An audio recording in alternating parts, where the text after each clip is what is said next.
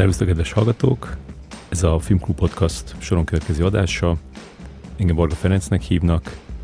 Mai vendégem Staub Viktoria színésznő, aki olyan filmekben szerepelt, mint a Lélekpark és a Játszma, illetve olyan sorozatokban, mint az Aranyélet, az Alvilág, Aki vagy Te, a Hotel Margaret, most legutóbb pedig Zámbó Edit fiatalkori verzióját játszotta a Király című sorozatban, amit az er té el Pluszon lehet megtekinteni.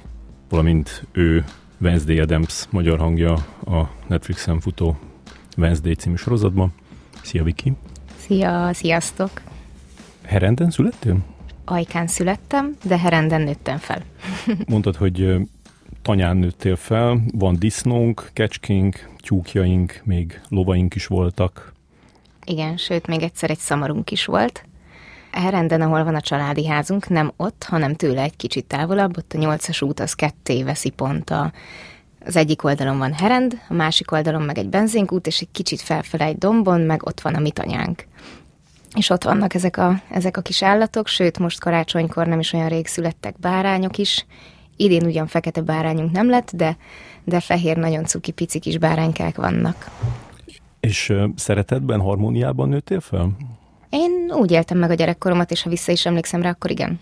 Szüleid mivel foglalkoznak? Apukám tizenhat-hét éves kora óta talán ugyanannál a cégnél dolgozik, mint telefonos, kábel, szerelő, tévé, internet, nem tudom. Tehát, hogyha van egy hiba, van egy építkezés, ott elvágnak egy kábelt, és valakinek az otthonában nem lesz internet vagy telefon, akkor apukámat hívják, hogy menjél már ki, azt old meg. Apukám kimegy, és megoldja a hibát, aztán van újra tévé, internet. Hm. És anyukád? Ő vendéglátósként végzett, azt hiszem, vagy valamilyen... Ö, egyiküknek sincs érettségie, mert még pont abban a korban nőttök fel, hogy nem az érettségi számít, legyen valami szakmád, és ö, nagyon-nagyon fiatalon lettek nagyon szerelmesek, és aztán nagyon fiatalon jött nekik a, a bátyám, az első gyerekük, és utána szépen sorba. Hárman vagyunk összesen, mind a ketten huszonegy évesek voltak, amikor bátyám, két évvel később én, és három évvel később öcsém. Tehát igazából, amikor anyukám elkezdhette volna ezt a fiatal felnőtt életét, hogy akkor a munkakarrier, az nem a munka volt a fontos, hanem a főállású anyaként lévő otthonlét, és ő, ő igazából nagyon sokáig otthon volt velünk. És ebből te milyen tanulságot szűrtél? Talán nem is tudom. Tehát, hogy az akkor talán még megkívánta ezt, hogy hogy igen, fontos minél fiatalon gyereket és, és családot alapítani, és hogy, és hogy ez a cél. Másrészt viszont most látom, hogy eléggé nehezen tud elhelyezkedni bármilyen munkahelyen, hiszen nincs érettségi, és a legtöbb helyen kérik. Nyilván el lehet kezdeni, esti iskola utol lehet érni, tehát utolérhetné magát az ember. Az élet nem mindig úgy alakul, vagy úgy hozza a dolgokat, hogy ez sikerüljön. Aztán valahogy próbálkozik megmaradni az ember a jéghátán is. Mondtad, hogy van egy öcséd és egy bátyád. Igen. Ők, ők hogyan tekintenek a te karrieredre? Hát büszkék, meg örülnek. Sokszor kapom meg, hogy úristen, az osztálytársamék, vagy az egyetemen, vagy most már a munkatársaim, kollégák mondják, hogy hallották, és nem is tudtam, hogy úristen, neked van egy hugod, és hogy ú, jó csajom, úgy amúgy szingli, ú, és tök jó, ekkora sztár. Tehát, hogy így teljesen inkább az ő baráti társasága az, aki, vagy az ő baráti társaságuk az, akik így teljesen néha egy piedesztálra emelnek, és akkor mondják, hogy úristen, hát ez tök király, és ez te hugod, vagy a te nővéred, és mondják, hogy ja, ja. Tehát, hogy mi amúgy nagyon jó testvérek vagyunk, és nagyon-nagyon jó viszonyba nőttünk fel. Apukám mondta ezt nekünk gyerekkorunkban mindig, hogy semmi nem számít a világon annyira, mint az, hogy mi itt vagyunk hárman egymásnak.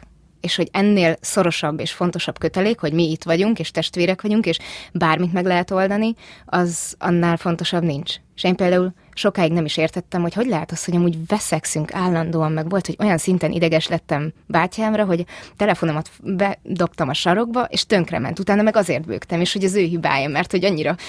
felidegelt, hogy ez, hogy ez egyszerűen ezt eredményezte, hogy tönkretettem a saját telefonomat igazából, tehát saját magam voltam a hibás, és utána másnap meg minden rendben volt. És nem értettem, hogy na ez most így hogy lehet, vagy miért? És rájöttem, hogy mert testvérek vagyunk, akik vitáznak, és tök jó, mert egymásnak kiadhatjuk úgy a dühünket, hogy, hogy az már nem számít másnaptól, mert amúgy meg szeretjük is egymást. Mondtad, hogy öt éves korodban megnézted a Rómeó és Júliát, és a, akkor döntötted el, hogy, hogy színésznő lesz. Ez a, ez a Ceffirelli féle? Ez a francia musical, amit a színpadon francia, a Rómeó család volt uh, ilyen kék bőrcucba, a csajok meg ilyen piros bőrruhás, tehát azt hiszem, nem tudom pontosan, hogy melyik de hogy a francia féle Rómeó és Júlia, amit színpadon megcsináltak, és azt vették fel. Tehát mint egy ilyen színházi előadás igazából. És abban mit láttál, ami így tetszett? Azt, hogy énekelnek, táncolnak, boldogok, és, és minden olyan, olyan jó volt. Ekkor még nem tudtam, hogy most színész akarok-e lenni, de azt tudtam, hogy szeretek szerepelni, meg középpontban lenni. Oroszlán vagyok. Tornáztam sportokat, nagyon sok mindent kipróbáltam, táncokat, énekkar, volt olyan, hogy csengőztünk, és akkor a csengettyűs izé, csapatba, általános iskolába voltunk benne, tehát nagyon sok ilyen dolog volt. Elkezdtem dobolni először, utána gitározni, aztán énekelni. Tehát az életemnek része volt így ez a, az összetett mindenféle dolog, amit szerintem egy... egy színészt színészé tud tenni a későbbiekben, de ezt ennyire erősen még soha nem tudtam tíz évesen, tizenkét évesen, és aztán jött egy lehetőség, hogy Herend mellett van Veszprém, egy húsz kilométerre, és ott a színházba kerestek gyerekszínészeket. És az osztályfőnököm, aki a dráma szakkört, meg drámaórákat is tartotta, ő ajánlotta ezt, hogy figyelj, menjek már el, mert szerintem én oda pont, pont belepasszolnék, és nekem ez kell. Jó, elmentem, kipróbáltuk. Ott ültünk a, nem tudom, hatodik sorba a színház nézőterén, amikor olvasták fel a neveket, hogy akkor melyik gyerek a két ö, darabból, amit azon a nyáron csinálnak, melyik előadásba fog bekerülni. Az egyik a János Vitéz volt, a másik meg az Emil és a detektívek. János Vitéznél elkezdték felsorolni a neveket, és kimondták az enyémet, és mondom, úristen, tök jó, akkor János Vitéz, szuper. Majd elkezdték felsorolni az Emil és a detektíveket, és, és abba is ott volt a nevem, és így néztem, hogy várjunk csak, ez hogy lehet, hogy kettőt egyszerre, egymás után, vagy hogy hát ez, hát ez nagyon jó. Onnantól viszont a színház ragadt magával úgy, hogy tizenegy éves koromtól minden évben volt legalább egy előadás, amiben így voltak gyerekszereplők, és, és abba hívtak engem is. És minél nagyobb lettem, annál több feladatot, és nagyobb feladatokat is rám lehetett bízni. Aztán jött az érettségi, onnantól meg színmű. Igen. És akkor egyből jelentkeztél a színművészetére, és egyből is fel is vettek. Igen, tehát már ötödikes voltam talán, amikor kijelentettem, hogy én a színművészeti főiskola volt még, akkor főiskolára akarok járni. Fogalmam sem volt, hogy az hol van, hogy az mi, hogy amúgy azon kívül van-e még valami, tehát hogy teljes sötétség, tehát semmit nem gondoltam, hogy, hogy tényleg ez a suli, milyen lehetőségek vannak még, de ezt én akkor ott így kitaláltam, hogy már pedig én oda fogok járni, és pont. Szerinted az, hogy téged így egyből fölvettek, már például legutóbb beszélgettem a Bíró Panna Dominikával, akik ötödjére vettek föl. Igen. Hogy, hogy ez, ez szerinted volt olyan hatással rád, hogy, hogy tehát ilyen magabiztosságot adott, ami kitart azóta is? Én alapvetően próbálom úgy élni az életem, hogyha rálátok egy adott helyzetre, és hogyha őszintén belegondolok, akkor, akkor mondhatnám azt, hogy nem biztos, hogy van esélyem, hogy bekerülök az egyetemre. De onnantól, hogy ezt a gondolatot így elengedtem, hogy ez, ez nem számít, és hogyha ezt táplálom, akkor én azzal nem segítek senkin, magamon meg pláne nem, de, és mivel nem is az én döntésem, ezért meg pláne nem tudok ebbe beleszólni, de abba be tudok beleszólni, hogy én hogy akarok hozzáállni ehhez a dologhoz. És néha van egy ilyen, lehet, hogy másoknak kicsit idegesítő olyan hozzáállásom, hogy hát miért ne menne? Hát miért ne? Pont én kellek nekik. Miért ne kellenék? Hát nyilván felvesznek. Negyedikesek voltunk talán az osztálytársaimmal. Én nem voltam olyan rossz tanuló, de nem voltam a kimagasló se. És mentünk valami szavaló versenyre az osztállyal. Csak a legokosabb lányok, és én. És mindenki oda buszba, mindenkit nagyon idegeskedett, hogy úristen, hogy ők ezt nem tudják, és hogy izgulnak, és nem fog menni, én meg benyögtem, hogy hát biztos, hogy én leszek az első. Így álltam hozzá, pedig, ha őszintén belegondolok, semmi esély. De amúgy meg játszunk, játék, és kedv, tehát, hogy így vidáman, viccesen, csak menjünk bele, csináljunk valamit, hát miért, mi vesztenivalunk van. Gondoltam ezt akkor, és amúgy most is ezt gondolom, nagyon sok helyzetben. És mindenki, az összes, aki a legokosabb, leg, legtop öt és ötös és csillagos ötös tanuló volt, ők, ők kiestek már az első fordulónál. Én meg tovább jutottam egyedül az osztályból, és ott álltam, hogy basszus, ez most tényleg megtörténik. Utána realizáltam a helyzetet, bepánikoltam, és aztán nem jutottam tovább én se. Tehát, hogy ez is egy olyan dolog volt nekem, hogy hogy kell hozzáállni az élethez. Mert amúgy vesztenivalója nincs az embernek, de hogyha már az elején sanyargatom saját magam azzal, hogy jaj, ez biztos nem fog sikerülni, azzal mit nyerek igazából, csak rossz érzést okozok magamnak feleslegesen.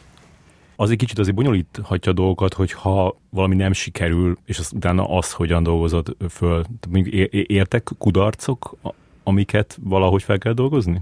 Ha szakmailag olyan nagyon meghatározó kudarcok nem is értek, de azt hiszem, ezt a, az élet a magánéletembe visszahozta.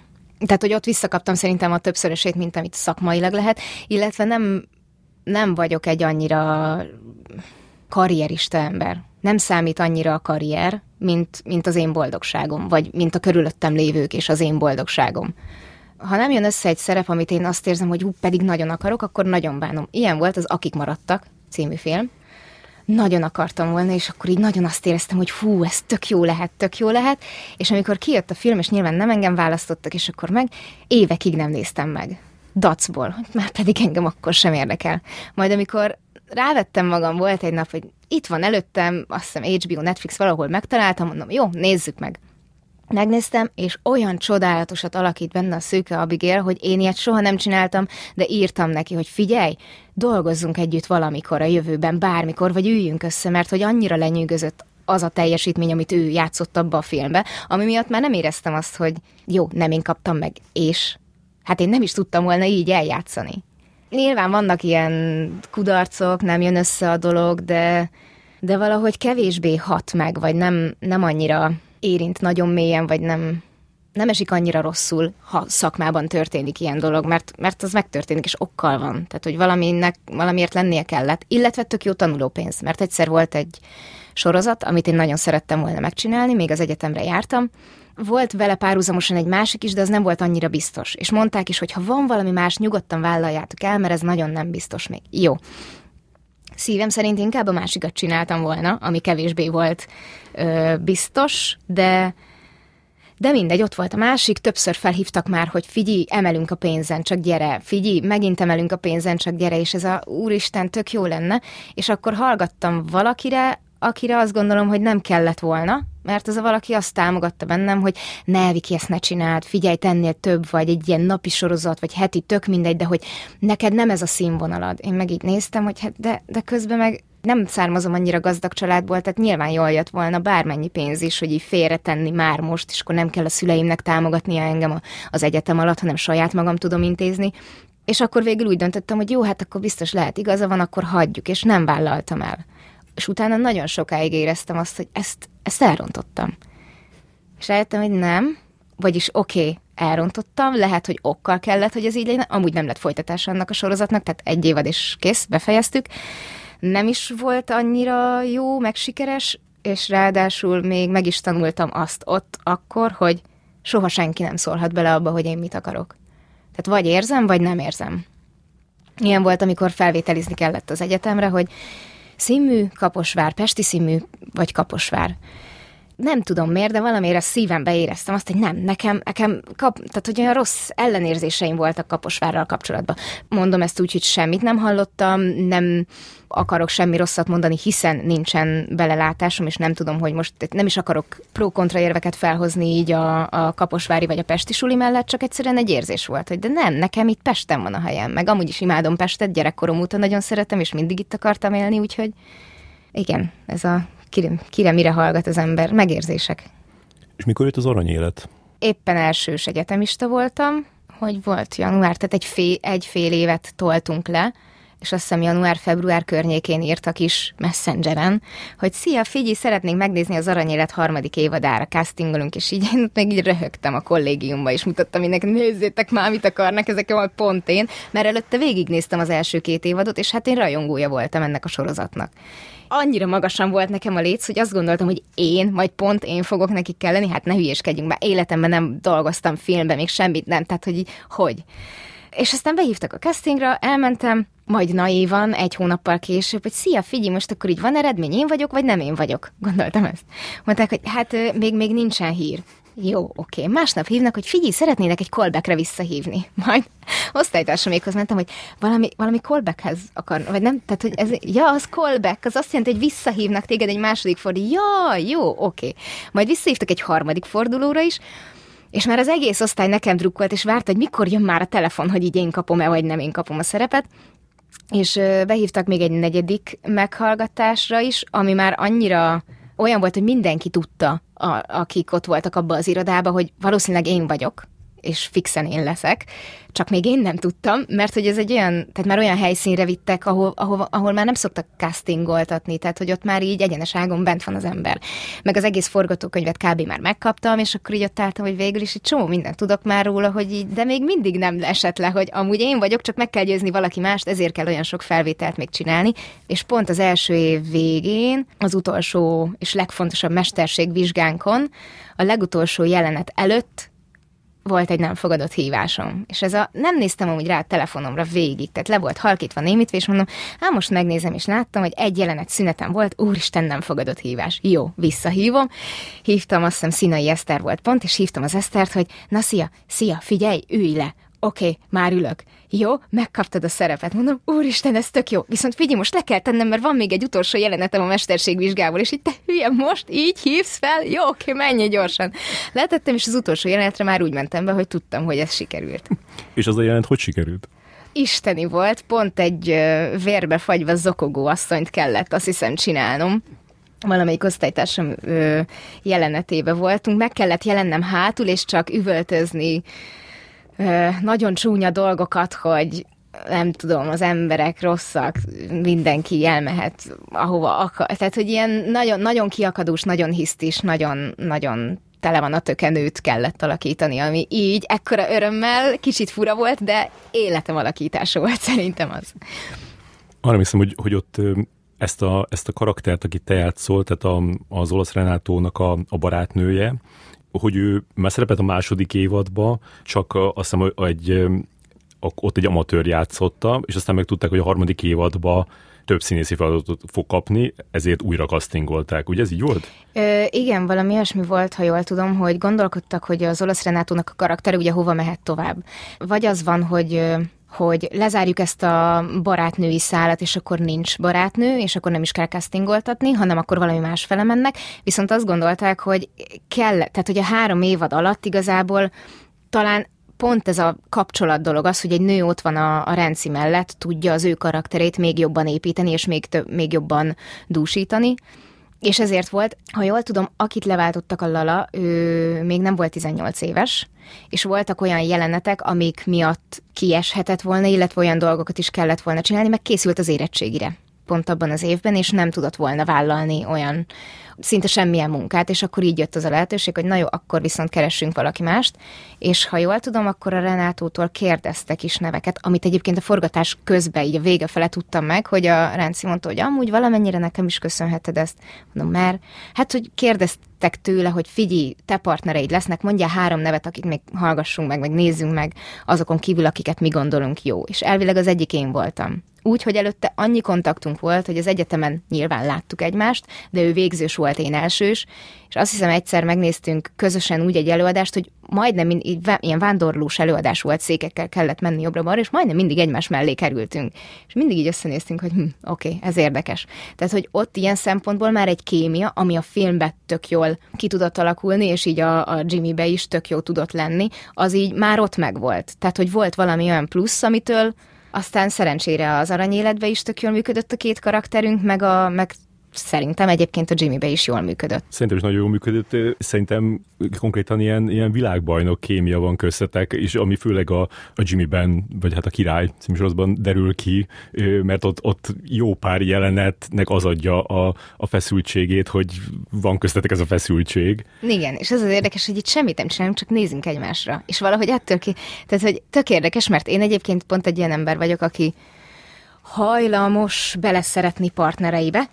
Ez egyrésztről jó, mert azt gondolom, hogy kell is beleszeretni, mert az jó, az jó, hogyha az ember, hogy mondjam, inkább ketté veszem. Tehát van az, hogy beleszeretsz a partneredbe, de ez úgy tud működni, mint kémia, és, és jóféle kollegális kémia, és aztán utána, amikor vége van az előadásnak, vagy a forgatásnak, akkor tudsz tovább menni és menni az életedbe, vagy van a rosszféle beleszeretsz a partneredbe, amikor olyan szinten reménytelenül beleszeretsz, hogy a saját munkádat is akár ezzel hátráltatod és akadályozod magadat.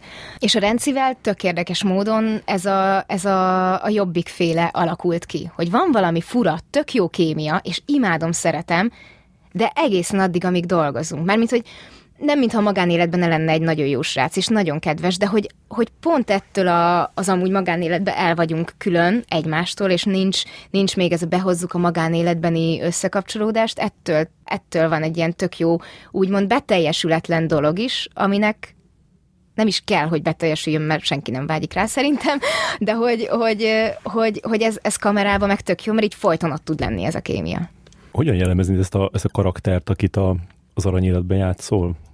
Hát egy lázadó tini, aki rászokik a drogokra, és nem tud velük mit kezdeni, mint amit szerintem tök mindegy, hogy tini az ember, vagy nem tini, vagy hát, hogy nem is feltétlen tini, hanem ez a már felnőtt akarok lenni, és majd én megmutatom, nyilván egy...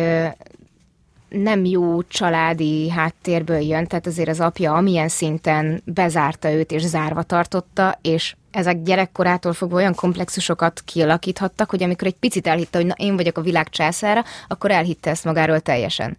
És beleszaladt úgy olyan szinten ezekbe a szerekbe, hogy azt viszont már nem tudta kontrollálni, hiszen nem volt egy egészséges én képe, meg egy, egy képe magáról, meg hogy ő hogy áll a világgal, hanem éppen kinyílna a világ, de, de a drogok azok tök jók, csak a végén már lecsúszott. Igen, a, mert amikor megismerkedünk vele, akkor egy ilyen, ilyen végtelenül cinikus, ilyen nihilista, kicsit, mintha ilyen mindenféle jó érzés neki hiány lenne, de közben meg a, a Renato karakterét nem, nem, nem tudom, hogy szereti-e, de hogy, hogy, hogy valahogy vele van egy ilyen... Hát, egy talán, ilyen... hát talán ő az egyetlen, akibe így kapaszkodik. Tehát, hogy ő az egyetlen olyan kapaszkodó, aki valamennyire jó dolgot hoz az életébe, mert az eddigi szar volt, és minden más ellen lázadunk, és ez nem jó, és különben is, és hagyjatok békén, és jaj, ne legyél már velem kedves, tehát hagyjál már, tehát a Márknak az anyjával is, a Jankával is úgy beszélt, senkinek semmi köze nincs ahhoz, hogy én hogy élem az életem, jó? Tehát, hogy ez a, a lázadó tini a tetőfokon, plusz a, a hozzátett cuccokkal, amik meg aztán pláne nem segítettek azon, hogy te ki is vagy valójában, és hogy hogy, hogy is viselkedik az emberekkel. Tehát szerintem képben nem volt arról, hogy hogy mit okoz ezzel másoknak. Vagy ha igen, nem is érdekli. Igen. És te honnan rántottad elő magadból ezt a karaktert, hogy honnan rántottad elő? Én nem tudom. Nyilván meg... Azt gondolom, hogy minden karakter megvan minden emberben. Minden színész emberben is, és... néha valamit jobban fel kell erősíteni, valamit meg jobban el kell nyomni. És ebben, hogyha az ember nem tud egyet, én egyedül nem tudok ezzel mit kezdeni, egy adott szereppel, akkor nagy szerepe van a partnereknek és a rendezőknek is, akik kívülről azt mondják, hogy figyelj, csinálj ezt, és néha csak külső dolgok. Hogy majd a, a, a játszmánál volt pont egy olyan, hogy egy tekintet, amit mindig kért tőlem a Fazi, és az úgy meghozta az egészet, és onnantól én is, tehát teljesen más volt a beszéd, a testtartása, tehát néha egy külső dolog, adott esetben a külső dolgot is a, a rendező, aki külső szemmel tudja ezt nézni, tud segíteni abba, hogyha megvan benned valami, tök jó, de hogy én ezt hogy tudom feltekerni, vagy letekerni ezeket a, az érzéseket. Szoktak ezek a karakterek ki hatással lenni az életedre? Mert gondolkozom, hogy a akit az aranyéletben játszottál, az ő hozzáállása, az mégis azzal meg lehet oldani dolgokat az életben. Vagy ott van a Edit asszony a, a, a Királyban, a, akit szintén ö, lehet tanulni. Igen, ö, hát még gyerekkoromban volt színházban egy olyan érzésem, hogy és ott próbáltak tanítgatni idősebb kollégák, hogy, hogy nem érdemes úgy belehalni egy adott szerepbe, hogy utána napokig vagy. Tehát tök jó, hogyha ott és akkor meg tudod élni, és ösztönösen jönnek, és a te érzéseid, és, és meg tudod tölteni azt az adott szerepet, még ha fájdalommal van teli, vagy ha örömmel, tök mindegy. De hogy utána az egy szerep. És hogy és hogy attól próbálják meg elvonatkoztatni, és hogy, és hogy én nem az vagyok. És nagyon sokat gondolkodtam ezen, hogy hogy lehet, és mit lehet ez ellen tenni, hogyha esetleg bekerülök egy ilyen csapdába, hogy valamelyik karakter annyira magával ránt, hogy utána a hétköznapokban sem tudok máshogy élni, csak úgy, ahogy az a csaj élt, vagy tök mindegy. De rájöttem, hogy, hogy tehát nem, nem az az életem. Az egy ilyen kis szeretet, pont ez, amit az előbb is mondtam, hogy hogy megvan bennem minden, de ezek a karakterek szélsőségesek valamilyen irányban. Még egyébként olyan karakterrel nem találkoztam, ami úgy száz százalékig én lenne. Én lennék, igen. Tehát, hogy olyan még nem volt, olyan volt, hogy jó, van bennem ebből is, van bennem abból is, csak mindegyik olyan mértékig, hogy nem csordul túl, és egyébként nem is vágyom arra, hogy hogy olyan legyek, mint a Bianca. Nehéz volt megcsinálni a, a Bianca karakterbe azt, hogy, hogy olyan csúnyán beszél, mert hogy, mert hogy szerintem ez a csúnya beszéd, ez nagyon sokszor ö, magyar filmben ilyen tök hiteltelenül hangzik a, a színészek szájából, de te szádból nagyon hitelesen hangzik. Nem volt olyan nehéz igazából, vagy nem, nem tudom.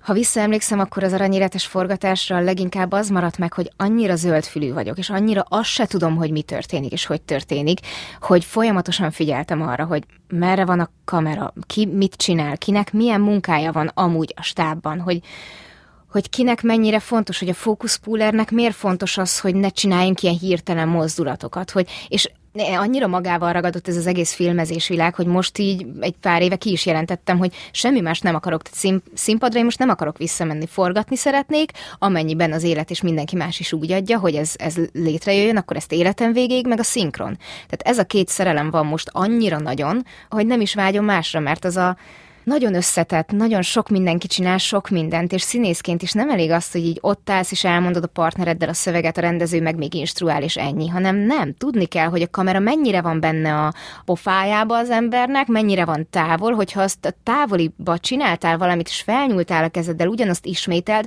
de úgy ismételd magad, hogy közben szabadon tudj benne mozogni, és több érzelem vagy kevesebb, tehát hogy minden egyes felvételnél új dolgot tudj mutatni, úgy, hogy közben ismétled magad. Igazából inkább ilyen nagy körvonalaknál, ami, ami vágás szempontjából meg egy tök fontos dolog, hogy amikor ül a vágóasztalnál az ember, és van egy csomó olyan film, szinkronnál veszem most észre sokszor, hogy hogy az egyik pillanatban a Csajci meglepődik, és szája elé teszi a kezét, és akkor utána a következő vágásban meg már rohadtul lent van, és fogja a partnerét mellette, és így néztem, hogy nem, tehát, hogy ennyi idő alatt nem tudja ezt megcsinálni, tehát ott valami kétszer úgy lett felvéve, hogy nem figyelt rá, vagy a skriptes nem szólt neki. És ezt szoktad érezni, hogy, hogy a kamera előtt bármire képes vagy? Igen, imádom. Azt mondják, hogy a kamera imád engem, és én is szoktam visszamondani, hogy hát én is imádom őt, és szerintem ezért imád, mert imádom. Gyerekkoromban, már amikor mentek az ilyen régi gyerekkori felvételek, felvesznek minket anyámék kamerával, hogy jaj, hogy fut először a Vikike, vagy mit csinál a virággal először a Vikike, meg ilyen hülyeségek. Már akkor is arra emlékszem, hogy folyamatosan éreztem, hogy hol van a kamera. És hogyha ha mögöttem van, akkor is egy picit úgy, úgy viselkedni és játszani az agyam, hogy, hogy ott a kamera, és hogy így felvehet, és valamit csinált. És, tehát, hogy így produkáltam magam rendesen. És ez szerintem a mai napig így megmaradt. Hát meg a, volt egyszer egy olyan élményem a Halak a Hálóban forgatása közben, hogy a Lili egyik napról a másikra valaki talált valami új dolgot, mutatott egy jelenetet, és mondta, hogy valami ilyesmit szeretne itt. Mondom, jó. És mondtam neki, hogy figyelj, én ezt, én ezt biztos, hogy nem fogom megcsinálni. Tehát, hogy maximum ezt kiválthatjuk ezzel, de hogy, hogy biztos, hogy nem fogom megcsinálni.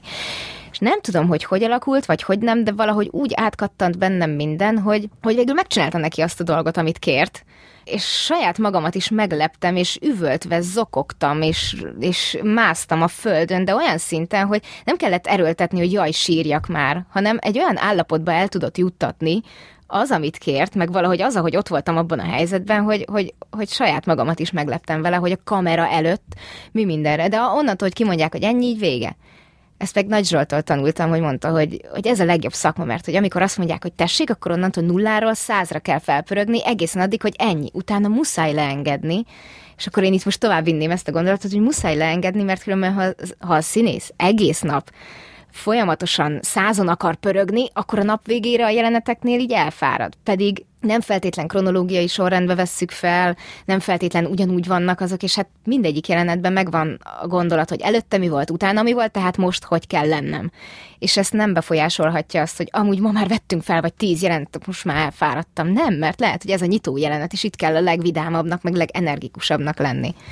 És neked az van bármi hatással rád, hogy mondjuk a nap melyik szakában veszek fel valamit? Tehát mondjuk, hogyha megnézel egy filmedet, akkor így látod, hogy á, igen, azt reggel hétkor vettük fel, az, az azért másmilyen, vagy te reggel hétkor is merész tudsz lenni. Pont ez a lényeg szerintem. Sőt, most uh, volt egy sorozat, amit úgy csináltunk, a buli jeleneteket, reggel hét órakor kezdtük el. Tehát, hogy hajnal ötre jöttek, értünk, mentünk, nagy smink, nagy ruha, mindenki megvolt, szuper, hét órakor a legnagyobb buli jelenet. És ott álltunk, és rendezésen, hogy hát srácok, bocs, hogy így alakult, figyelj, gondoltam majd így éjszakai jelen, forgatás lesz, vagy valahogy délutánra kicsit csúsztatni, de hát, de hát a legnagyobb buli, és most itt vagyunk reggel hét, úgyhogy hajrá srácok, mondom, köszi. És olyan szinten bepörögtünk, tehát igazából átkattant, és ez a játékkedv, meg a játékosság, hogy akkor jó, akkor csináljuk, és szassuk, és ez az, menni fog, és, és ment.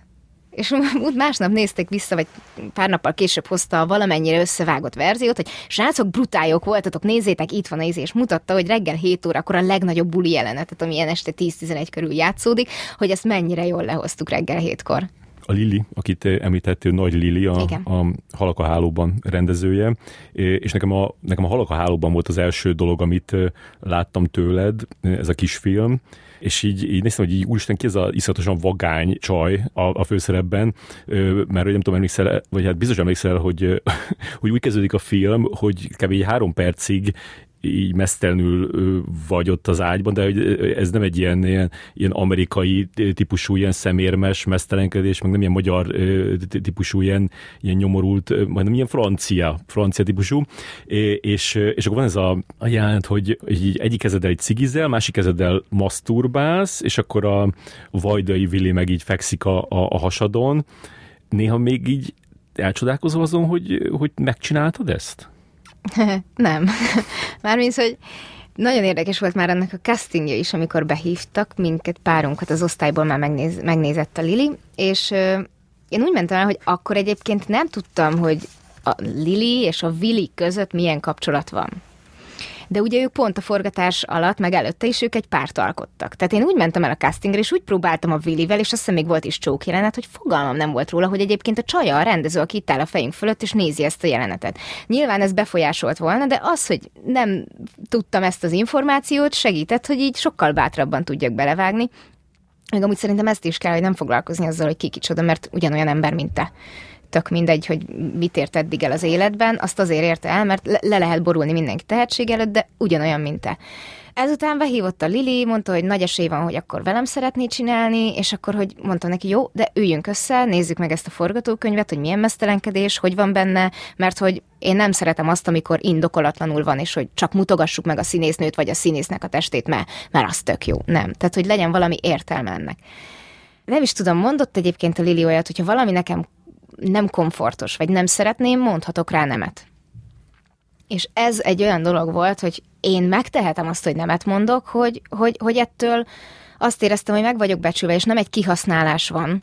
És elmondta a koncepciót, hogy mit, hogy akar, és miért fontos neki így a mesztelenkedéses dolog, és ott valami egyszer csak átkattant, és teljesen máshogy tekintek a testemre. Tehát nem mint, mint test. Soha nem is érdekelt. Gyerekkoromban, tizenegy évesen, amikor színházba játszottunk, és gyorsöltözni kellett, volt két percünk, vagy még annyi se, kirohanni egyik jelmezből a másikba, és ott megtanították a csodálatos, ö, mi az öltöztetők, Lóri, Lórinak hívták, imádtam őket, és ö, megtanították azt, hogy kijövünk a takarásba, öltözünk. Nem számít az, hogy egy fiú vagy egy lány ott van, nem nézegetjük a másikat, mert nem az a cél. És tizenévesek voltunk, tehát még, még mellnövés előtt, még férfias, tehát még nem alakultak ki úgy a, az idomok, ahogy annak kellett volna, de már akkor volt egy olyan, hogy nem nézegetjük a másikat, ott gyorsöltözni kell, és te se foglalkozz vele, és csak menni. És így engem soha nem érdekelt ez a valaki lát bugyiba, melltartóba, és fürdőruhába is ugyanígy nézek ki, nem? Tehát, hogy nem ugyanaz. És utána jött a másik része, hogy na de mi van, hogyha ezt le kell venni. És valahogy a Vili segítette ebbe, mert volt egy olyan próba, hogy na, akkor essünk túl rajta. Felállt, letolta a nadrágot, azt befeküdt az ágyba, és mondom, hát végül is jó, csináljuk. És tehát ez a bátorság, amivel így nem kell agyalni, nem kell foglalkozni, csak csinálni, és nem túlagyalni azt, hogy úristen, most itt fekszek mesztelenül a izé, és hogy jaj, úristen, ez akkor... Tehát, hogy nem, elengedni az egészet, mert ez egy játék. És hogyha játékként van felfogva, nyilván megvan ez a felvétel, és nem tudom, mit csinálok, hogyha mondjuk húsz év múlva a gyerekeim ezt megtalálják. Fogalmam sincs, tehát biztos, hogy zavarba hozna, de inkább zavarba hoz. Na, de közben meg ez is az egyik eszközöm a színészethez. Úgy, ahogy a hangom, az art, tehát hogy a test is egy, egyfajta eszköz, amit úgy használok, ahogy én akarok. És hogyha ezt érzem, akkor viszont bármire... bármire rá tud venni egy adott rendező, hogyha azt érzem, hogy én vagyok ura ennek az egésznek, és bármikor mondhatok nemet. Szerintem ez tök egészséges hozzáállás, viszont azt is látom képzelni, hogy, hogy egy csomó embernek azért ezt így időről időre így el kell magyaráznod mindig, nem? Akik mondjuk civilek, és így kérdezik azt, hogy, hogy, hogy miért van erre szükség. Igen, tehát, igen, tehát... Kaptam már meg egyszer egy olyan mondatot egy taxistól, hogy a Játszmát nézte meg pont, és, és utána mondta, hogy hú, ott így eléggé bevállalósuk voltatok, meg hogy úgy igen, volt meztelen jelenet, és tehát, hogy így mire vagy kíváncsi? Ha valaki meg tudja fogalmazni rendesen azt a kérdést, amit fel akar tenni, akkor én arra nagyon szívesen válaszolok. Amikor csak ilyen bújtatottan hallom, akkor arra, azzal nem foglalkozok, mert vagy gondold át, és gondold meg jól, mit akarsz megkérdezni, és mi az, ami valójában érdekel, vagy hagyjuk az egészet. Nem, tehát, hogy... Úgy érzem, hogy te meg tudnál győzni gyakorlatilag mindenkit ezzel kapcsolatban. Ez, ez közben meg egy olyan dolog, hogy mindenkinek a saját döntése, hogy mennyire szeretné megmutatni magát, vagy milyen eszközökkel akarja megmutatni magát. Én azzal az eszközzel mutatom meg magam, hogy én vagyok az, aki inkább hisztizik, hogyha, mit tudom én, van egy szex után, másnap felkelünk az ágyba, jó, és akkor legyen rajtad melltartó, meg minden, és így mondom, bocsánat, de nincs az a nő, aki melltartóba alszik, tehát, hogy hadd vegyem már le. Tehát én vagyok az, aki néha így utána megy ennek, hogy életszagú legyen, hogy, hogy, hogy meg, megtörténik ez a dolog. Most volt egy másik film, ott pont az ellenkezőjét csináltuk, hogy sőt, általában szerződésekbe bele is van írva, hogyha ilyen mesztelenkedős jelenet van, akkor az operatőr, a rendező, adott esetben a producer is, és a szereplő színészek előtte való nap megbeszéljük, hogy hogy fog kinézni a jelenet, mit akarnak látni, milyen részeket akarnak felvenni, és akkor másnap ugyanaz van megcsinálva, amit már előtte lebeszéltünk. Ebben mindenki akkor és ott beleegyezik, és ettől nem lehet eltérni.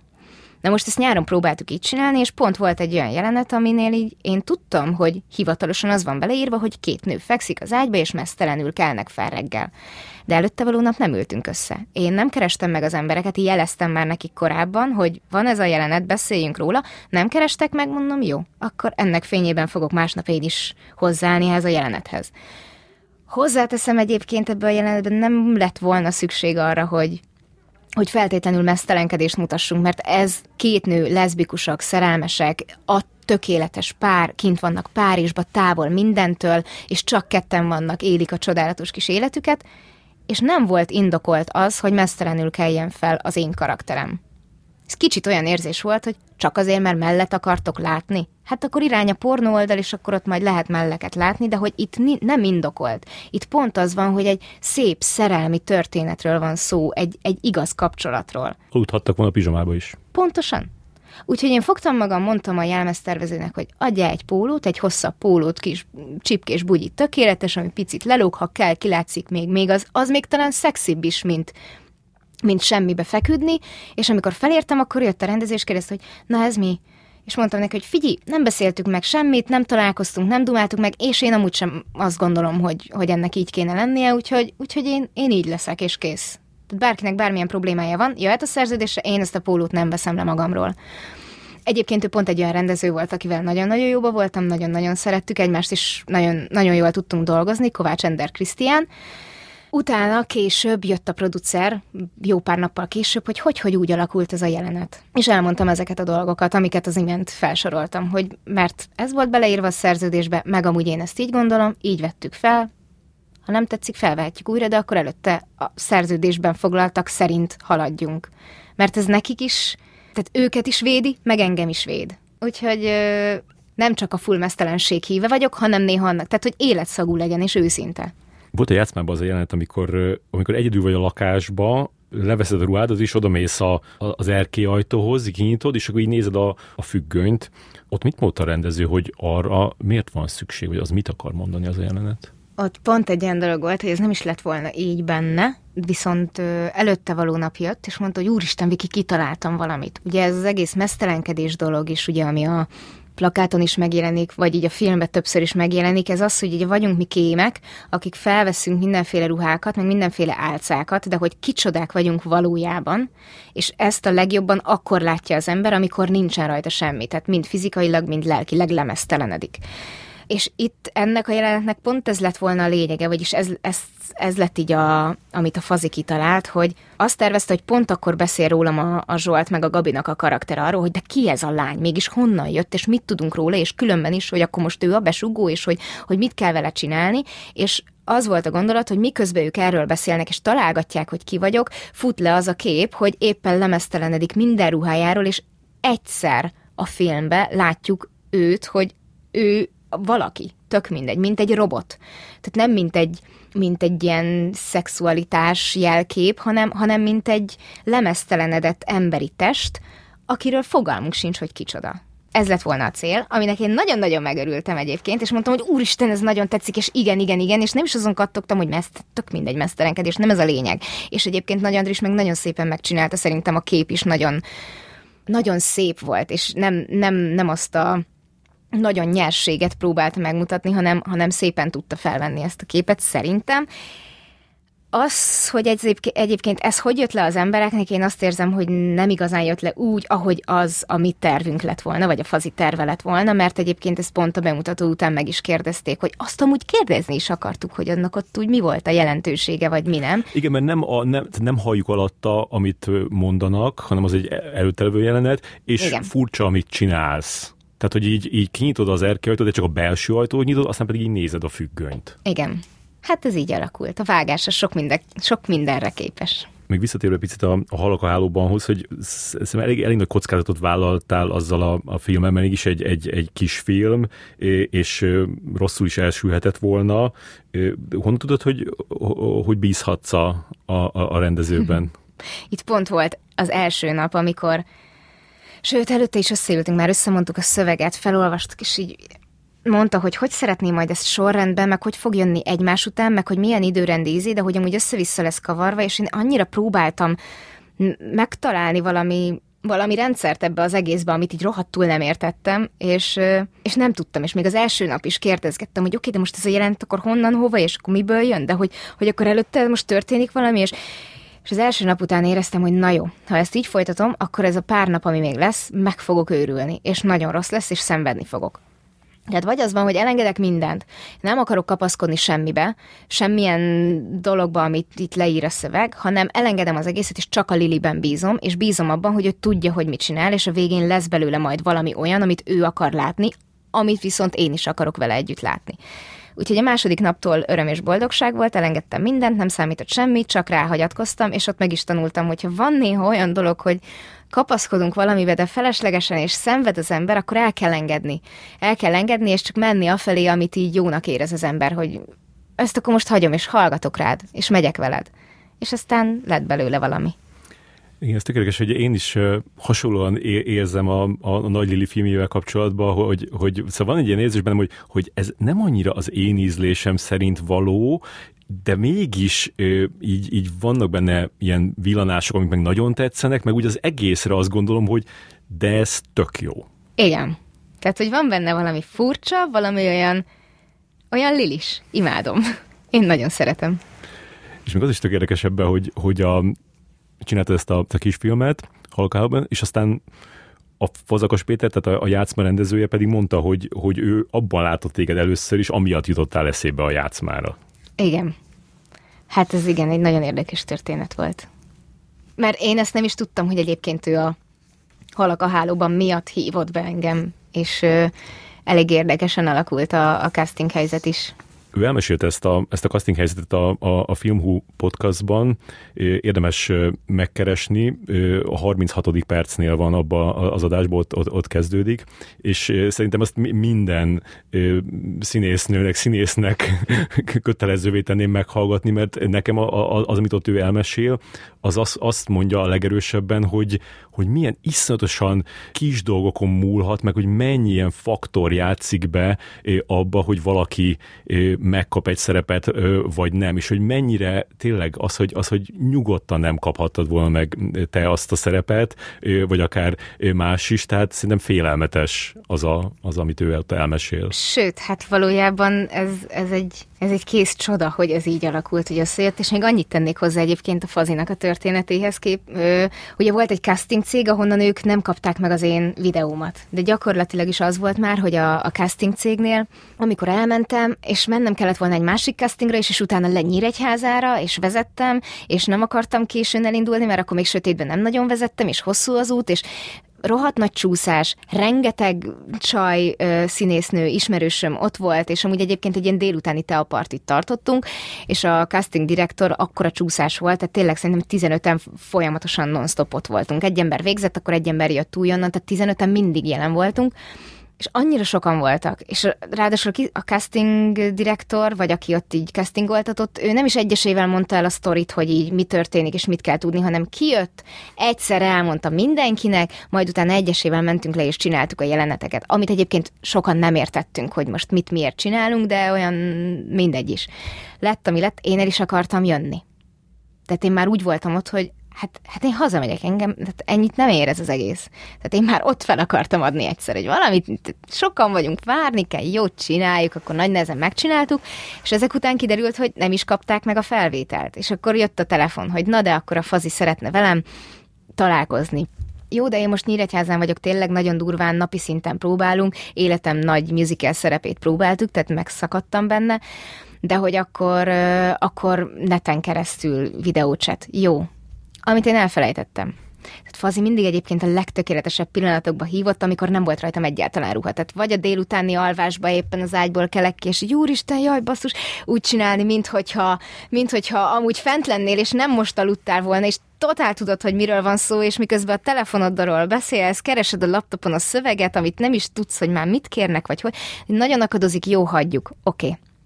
Hogy felhívtak, hogy akkor menjek fel Pestre valahogy mégis. Akkor volt egy nagyon jó castingunk, akkor már a Zsolt is ott volt, én ott azt nagyon-nagyon szerettem, és nagyon jól éreztem magam benne. Vagy visszamentem Nyíregyházára, és jött a telefon, hogy hát, hogy én fürdőkádban ülve, Fazi hív, hát, hogy én elérhetetlen vagyok. Hogy, hogy nem lehet, nem lehet egyeztetni engem, mert hogy annyit fogok dolgozni, igaz-e ez? Mondom, egyébként a film kezdete előtt másfél hónappal kezdődött el, vagy egy hónappal előtte kezdődött el ez az egész casting mizéria, hogy akkor én most menjek, és a kutya nem kérdezte meg tőlem, hogy egyébként ráérsz-e ettől eddig.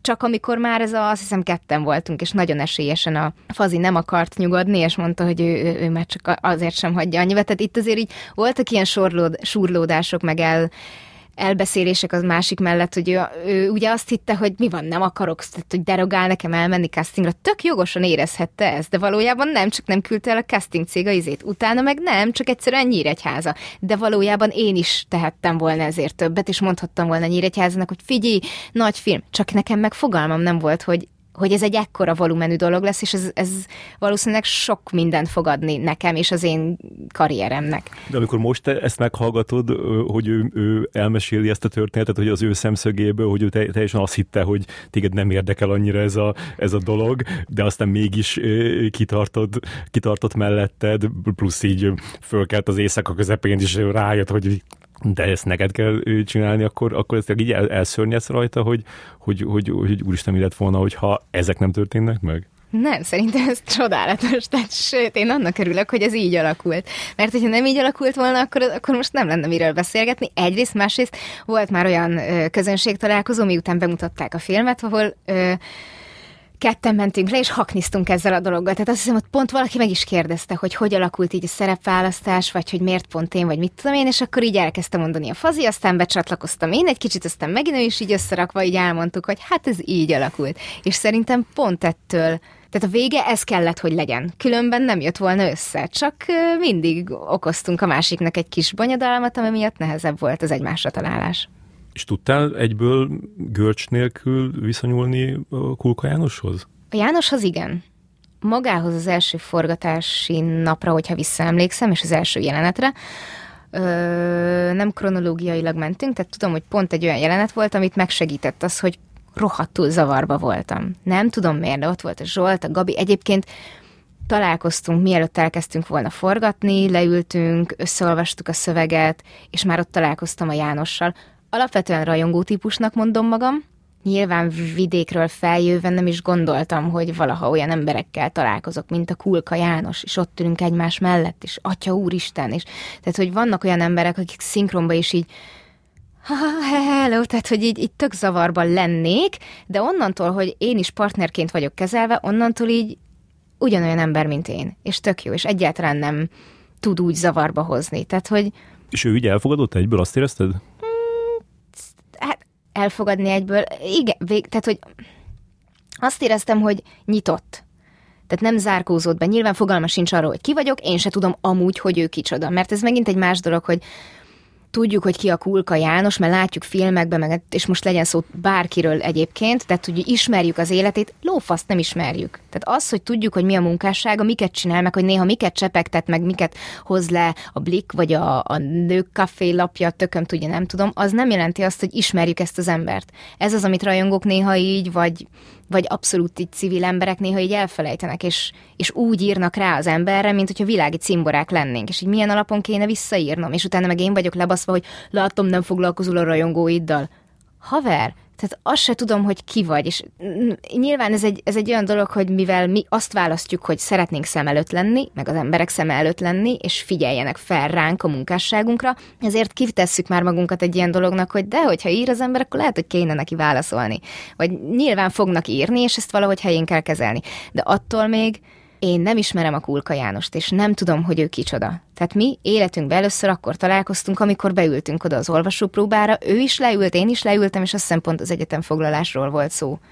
Valami ilyesmi téma merült fel, de hogy így onnantól kezdődött az, hogy ő a János, én a Viki, és akkor szervusz, szervusz. És akkor innentől most így elkezdjük megismerni a másikat, mint partner, mint színész kollega, és aztán majd alakul. És hogy alakult? Én imádom a Jánost. Annyira, annyira nagyon szeretem. Most nemrég ö, kaptam is egy nagyon-nagyon csodálatos lehetőséget, egy díjat, és ö, megjelent a János is. És nem tudtam, hogy ő miért van ott, vagy hogy hogy van ott, tehát nyilván meghívták ő a János, meg egy csomó híres ember ott volt, meg ilyen nagy, nagy művész, akik előtt le a kalappal. Tehát ott volt nagyon-nagyon sok mindenki, és ott volt a János is. Mindenkinek volt egy embere, aki átadta a díjat. De én nem tudtam, hogy ez a János lesz. És előtte osztálytársam is ott volt, aki tavaly kapta meg ugyanezt a díjat, és kérdeztem tőle, te figyelj, Viola, te így mondtál nekik így valamit, amikor átvetted a díjat, meg kell köszönni, mert én full zavarba vagyok az ilyen helyzetekben, csak így el akarom menni a díjat, elbújni az utolsó sarokba, és így köszönöm szépen, leülök. És mondta, hogy hát ő így megköszönte a... ennek, annak, akinek így, tehát osztályfőnökök, az egyetem, a színház, ahol éppen akkor dolgozott, és hogy így ennyi. Mondom, jó, oké, és előttem pont Pálma Janna vette át a díjat. Mondom, szuper, ő annyit mondom, köszönöm, köszönöm, köszönöm. Szuper, mondom, én is ennyit fogok csinálni. Erre jött Kulka, aki ugye nem beszél, de nagyon kedvesen átadta a díjat, és belelökött engem az oroszlán ketrecébe, mert annyit mondott, hogy díj, beszélj! És ott álltunk, hogy na jó, akkor most már muszáj valamit mondani. Egyrészt, másrészt előtt nagyon meg voltam hatódva, tehát én tényleg nem számítottam arra, hogy a János azért van ott, hogy nekem átadja ezt a díjat. És hát én elsírtam magam, tehát hogy ott így nagyon-nagyon meghatódva álltam hosszú percekig, ahogy a János oda kibattyog, és megölelget, és megpuszilgat, és átveszi a díjat, és odaadja, és a virágot is, és ilyen ja, nagyon csodálatos élmény volt. Láttam azokat a fotókat, amik Veszprémbe készültek a, a, a filmnek a, a premierjén, és ott álltok egy ilyen kis büféasztalnál, és így tényleg, ahogy így néztek egymásra a, a, a Kulkával, tehát ilyen, ilyen szeretet van a mindkettőtöknek a, a, a szemében, hogy abból így érezhető volt számomra, hogy, hogy ez nem egy ilyen, egy ilyen sima, ilyen kollegiális viszony lett köztetek. Igen, ugye a Játszmában nagyon sok olyan jelenetünk volt, amiben ketten voltunk, és ugye én úgy jött, a filmben is úgy jelenek meg, hogy, hogy az elveszett vidéki kislány, akinek kell a segítség, és hogy, hogy akkor majd a Pali bácsi befogadja. Tehát, hogy egy ilyen, egy ilyen nagypapa-lány viszony, vagy valami ilyesmi, és nekem ő kicsit olyan is volt, mint a, mint a nagypapáim, akiket nagyon fiatalon elveszítettem, tehát ilyen értelemben nekem nem volt élményem abban, hogy milyen, amikor van az embernek egy, egy nagyapja. Tehát valami, nem is tudom, kétezer-hat meg kétezer... három, valahogy így vesztettük el őket, tehát én meg kilencvenhétben születtem, tehát voltam hat és kilenc éves. Amikor úgy igazán azt éreztem volna, hogy tizenéves koromban így tök jó lenne, hogyha így egy ilyen nagypapa figura így itt lenne, és megmondaná a frankót mindenkinek, az így hiányzott nekem az életemből. Így nem is tudom, hogy mire kellene számítani, de hogy ő valahogy így a forgatás alatt egy picit így betöltötte ezt a fajta hiányt, amit én az utóbbi időben nagyon érzékelek, hogy így, de miért nincsenek itt, és hogy itt kéne lenniük, és hogy ez nem igazságos. Nyilván ennek is megvan az igazsága, majd idővel megjön a válasz, még nem tudom, mi az. Egyrészt ez, amit nekem a János is jelent, amit a János jelentett, másrészt meg, meg nagyon szép és megható jelenetek voltak írva a két karakternek.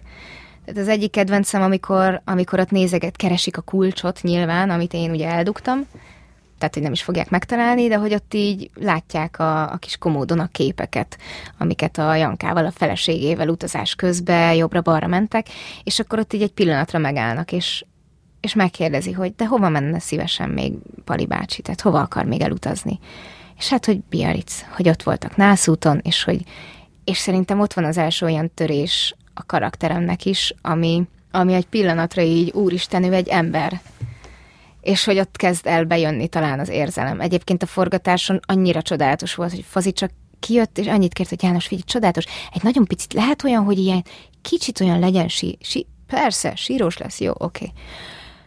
János olyan szinte megcsinálta a következő jelenetben, hogy, hogy én bőgtem a másik oldalon, szerencsére nem engem vettek, de utána, amikor engem vettek, akkor is kicsit meghatódva álltam ott is könnyek között, és ez a, hogy egyetlen egy szóba, abba, hogy óceán. Tenger? Óceán. Tehát, hogy a, most is kiráz a hideg, és tehát abba az egy szóba beletett mindent. És ott ezt személyesen megélni úgy, hogy ő az én szemembe nézve mondja ezt, és látom az egész huszonöt évnyi házasságot, ami, ami, amit átéltek az élményeket, hogy, és ezt egyetlen egy szóba. Úristen, olyan érzelmi dolgokat tudott nekem adni, amik nagyon sokat segítettek. Még a forgatás közben elveszítettem dédi mamámat is, és a következő napokon volt pont Jánossal ilyen temetőbe megyünk Janka sírjához jelenetek. És hát nyilván nem volt annyira jó a hangulatom, pláne temető, szuper, nagyon jó.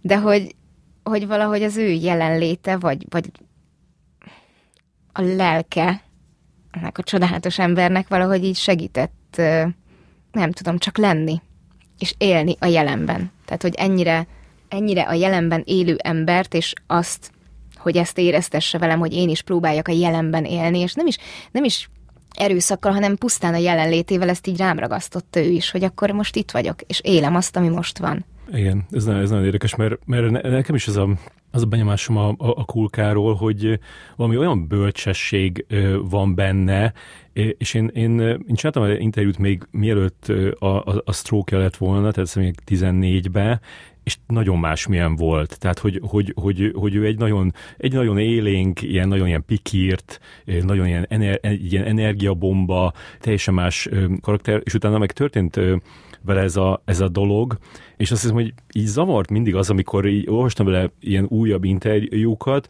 és hogy mint hogyha az újságírók így nem vették volna figyelembe azt, hogy, hogy ő most már ő más, másmilyen, és a, nem tudom, emlékszem, azon te is ott voltál, a, volt a, a Játszmának egy, egy sajtóvetítése, eh, ahol eh, ott ültetek a, a, a színpadon az asztalnál, és akkor ott is a, a, a moderátor így kérdezett a, a Kulkától egy olyan ilyen, ilyen háromfenekű kérdést, ami egyszerre az ő életét, meg a, a karakterét, meg még minden, nem tudom, mit belerakott, és hát és valami, ő valamilyen nagyon egyszerűt válaszolt, tehát egy ilyen nagyon, nagyon böl, bölcs dolgot.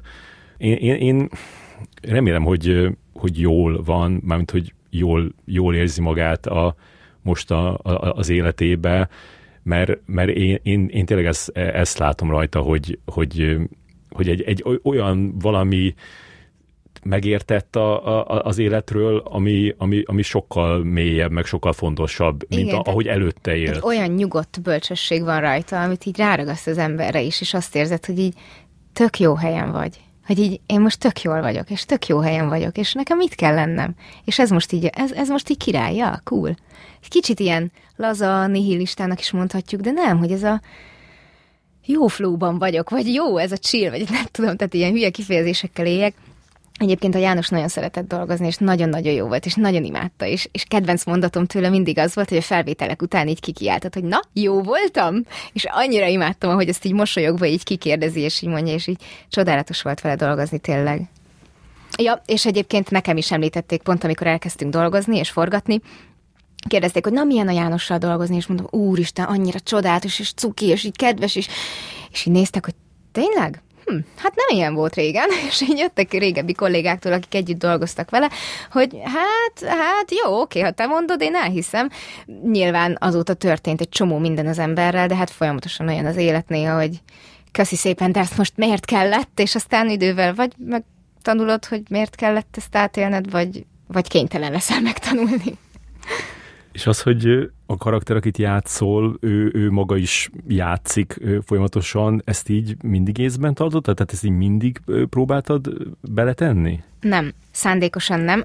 Az volt szándékos inkább, hogy mindig meg volt beszélve, hogy melyik jelenetnél hogy kell, és milyen pici dolgokat kell elrejteni, vagy nem elrejteni. Vannak olyan jelenetek, amikben határozottan jobb is volt, illetve ezt is beszélték a Fazival, hogy hogy akkor tud ez jó, jó lenni, és akkor tud a végén ez nagyot csattanni, hogyha, hogyha nem az van eljátszva, hogy én most játszok, aki amúgy játszik valamit, hanem tényleg el van játszva ez a, ez a naív karakter, akit vidékről felhoztak. Egyrészt, másrészt, hogyha azt nézzük, akkor ugye a Magda karakter, aki meg életében először van bevetésen, tehát sok szempontból párhuzamot is lehet vonni, hogy ez az első bevetésem, úristen, nagyon izgulok, meg... eljátszom, hogy, hogy én vagyok a vidéki kislány, akit felhoztak, és úristen, de izgulok. Tehát sok szempontból párhuzamot lehet vonni, és ugyanazt az érzést rá lehet mondani erre a karakterre is, meg arra a karakterre is. És én próbáltam az ilyen helyzeteket direkt is keresni, hogyha az ember először nézi meg, akkor érje meglepetésként, és hogy ne tudjak lebukni egészen a végéig. Ha viszont másodszor nézi meg, akkor tudja azt mondani, hogy hú, ott volt egy félmosoly, ú, ott volt egy tekintet, ú, hogy ezt most úgy játsza, hogy, de hogy ez így is él, meg úgy is él. Tehát, hogy egy csomó ilyenbe gondolkodtam így előre is, hogy, hogy hogy lehet úgy megcsinálni a jeleneteket, de alapvetően meg mindig az volt a cél, hogy, hogy nem kell, tehát a, amikor Abigail vagyok, akkor nem kell megjátszani azt, hogy én Magda vagyok, aki Abigail, mert azzal ott akkor nem kell foglalkozni. Egy kicsit már, már így beszéltél erről, vagy említetted, de így jelentsenek, hogy a, így a saját érdekeid képviseletében jó vagy? Tehát, hogy mondjuk így pénzről tárgyalni? Ó, igen. Nem is feltétlen a pénz, de hogy a saját... Ez az elmúlt, nem is tudom, két-három évbe kezdett el úgy... Sőt, egészen onnantól, hogy egyetemista voltam, és volt ez a szerep, amit nem kaptam meg, az kezdett el arra ráébreszteni, hogy minél előbb tanuljam meg, hogy nekem mi a legjobb, én mit akarok, és én döntsek. Ha így döntök, és jó a végeredmény, tök jó, ha így döntök, és rossz a végeredmény, nem baj, vállalom, mert én döntöttem. Tehát ez a felelősségvállalás, és valami mellett elhatározni magad, hogy már pedig én ezt így, így akarom csinálni, még akkor is, ha belebukok, nem érdekel, de tanulok belőle. És az utóbbi időben kezdett el az... fontos lenni nekem, hogy saját magamat képviselni, mert ki a jó Isten fog képviselni, hogyha nem te saját magad. Tehát várhatom azt, hogy adjon a színház valami jó szerepet, és legyen főszerepem, vagy hogy adjon egy film, vagy mehessek szinkronizálni. Oké, de hogyha te nem teszel érte semmit, akkor mégis hogy várod ezt el másoktól? Hogy... Tehát hogyha nem tudják például, hogy én amúgy tudok énekelni, akkor nem hívnak szinkronba zenés szerepre, vagy énekes szerepre, mert hiszen nem is tudják. És lehet, hogy nem is gonoszak velem, de én, hogyha úgy fogom fel, hogy gonoszak ezek, mert nem hívnak, hát értem, de hogy tettél érte valamit, nem, akkor hagyjuk. Tehát, hogy ez az én mit akarok, először erre kellett rájönni, hogy mi az, amiben igazán boldog vagyok. Jött az a dolog, hogy Nyíregyházára leszerződtettek volna. És le is szerettem volna szerződni. Olyan dolog volt az én fejemben, olyan elképzelés, ami már nem egy, egy fő, főszerződéssel felel meg, inkább csak ilyen darabszerződés lehetett volna abból. De ugye egyiket, másikat kellett választani, és nagyon beleszólt az is, hogy előtte volt a Covid, és egy csomóan ijeszgettek azzal, hogy ha nincs szerződésed, nincs egy havi fixed, miből fogsz megélni. Tehát nem bíztam magamban annyira, hogy már pedig én képes vagyok szabadúszóként elindulni, és, és meg fogok tudni élni úgy, ahogy azt én akarom. És nyilván bennem volt a rettegés, mert mindenki ezzel ijeszgetett, még egyetem alatt, hogy szabadúszni, úristen. Tehát azt az emberek nem azért választják, mert így hú, de jó szabadúszni, hanem azért választják, mert mondjuk nem kellett a kutyának sem. Én viszont pont az ellenkezőjét tettem, hogy akkor inkább nem szerződök le, hanem visszajövök Pestre, szinkronizálok, amit nagyon szeretek és nagyon hiányzik.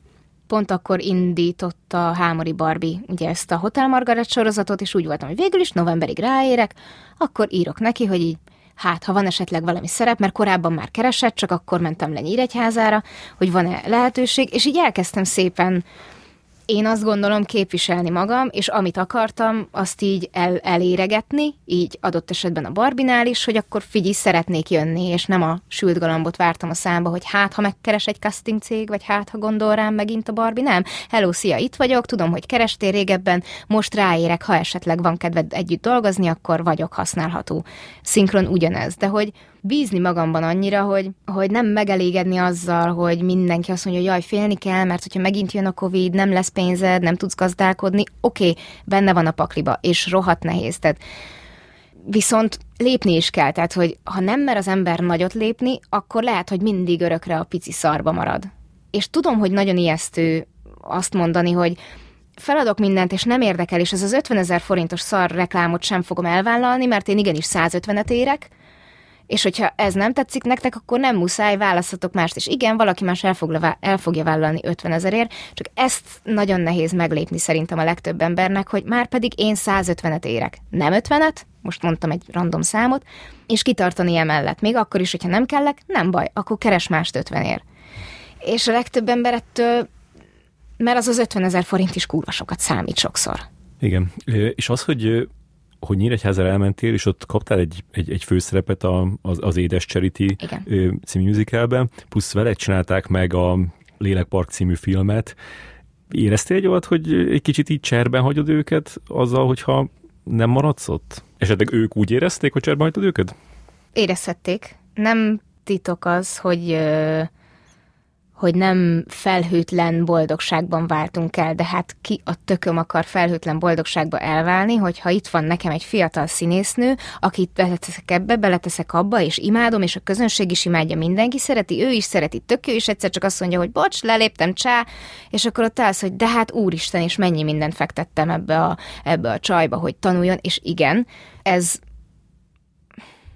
nem tudom, tehát hogy mondjam, én nem...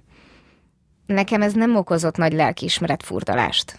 Olyan szempontból, hogy, hogy nagyon vaciláltam. Tehát már amikor leültünk szerző, tehát a tárgyalás szerző, szóval amikor behívtak, hogy na beszéljünk a következő évről, és akkor ajánlanak a szerződést, vagy nem ajánlanak, illetve ha igen, akkor miért, mennyiért, hogyan, és milyen előadások vannak benne. Ugye itt megbeszéljük az előző évi előadásokat, hogy én hogy éltem meg, milyen volt az adott rendezőkkel együtt dolgozni, meg hogy akkor a jövőben mi várható, és hogy ők mire gondoltak, én ezt mit szeretnék, mit nem.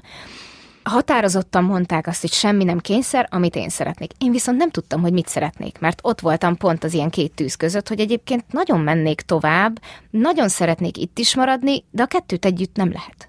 Tehát valahogy ez úgy nem, nem jött össze az én fejembe, amit így elképzeltem, hogy hát majd járok szinkronba is, meg járok forgatni is, és akkor évi egy-két előadás, három esetleg itt a színházba, és akkor az tök jó. Igen, nem, de nem. Valamelyiket így dönteni kellett. Meg nem jól lehet ingázni Nyíregyházáról. Hát nehéz. Igen, nehéz. Ö, meg, meg többnyire lehetetlen, mert ott a hétfők például nem szabadnapok. Tehát, hogyha mondjuk az az lenne, akkor lehetett volna valami olyan egyességet csinálni, hogy akkor szinkronosokkal megdumálom, hogy figyelj vagyok, de csak hétfőn, viszont hétfőn egész nap reggeltől estig nyugodtan nyúzzatok, és akkor kedden lent vagyok a színházba, és kettől vasárnapig ott vagyok. Sokféle forgatókönyv ment a fejembe, hogy akkor mit lehet, vagy hogy lehet.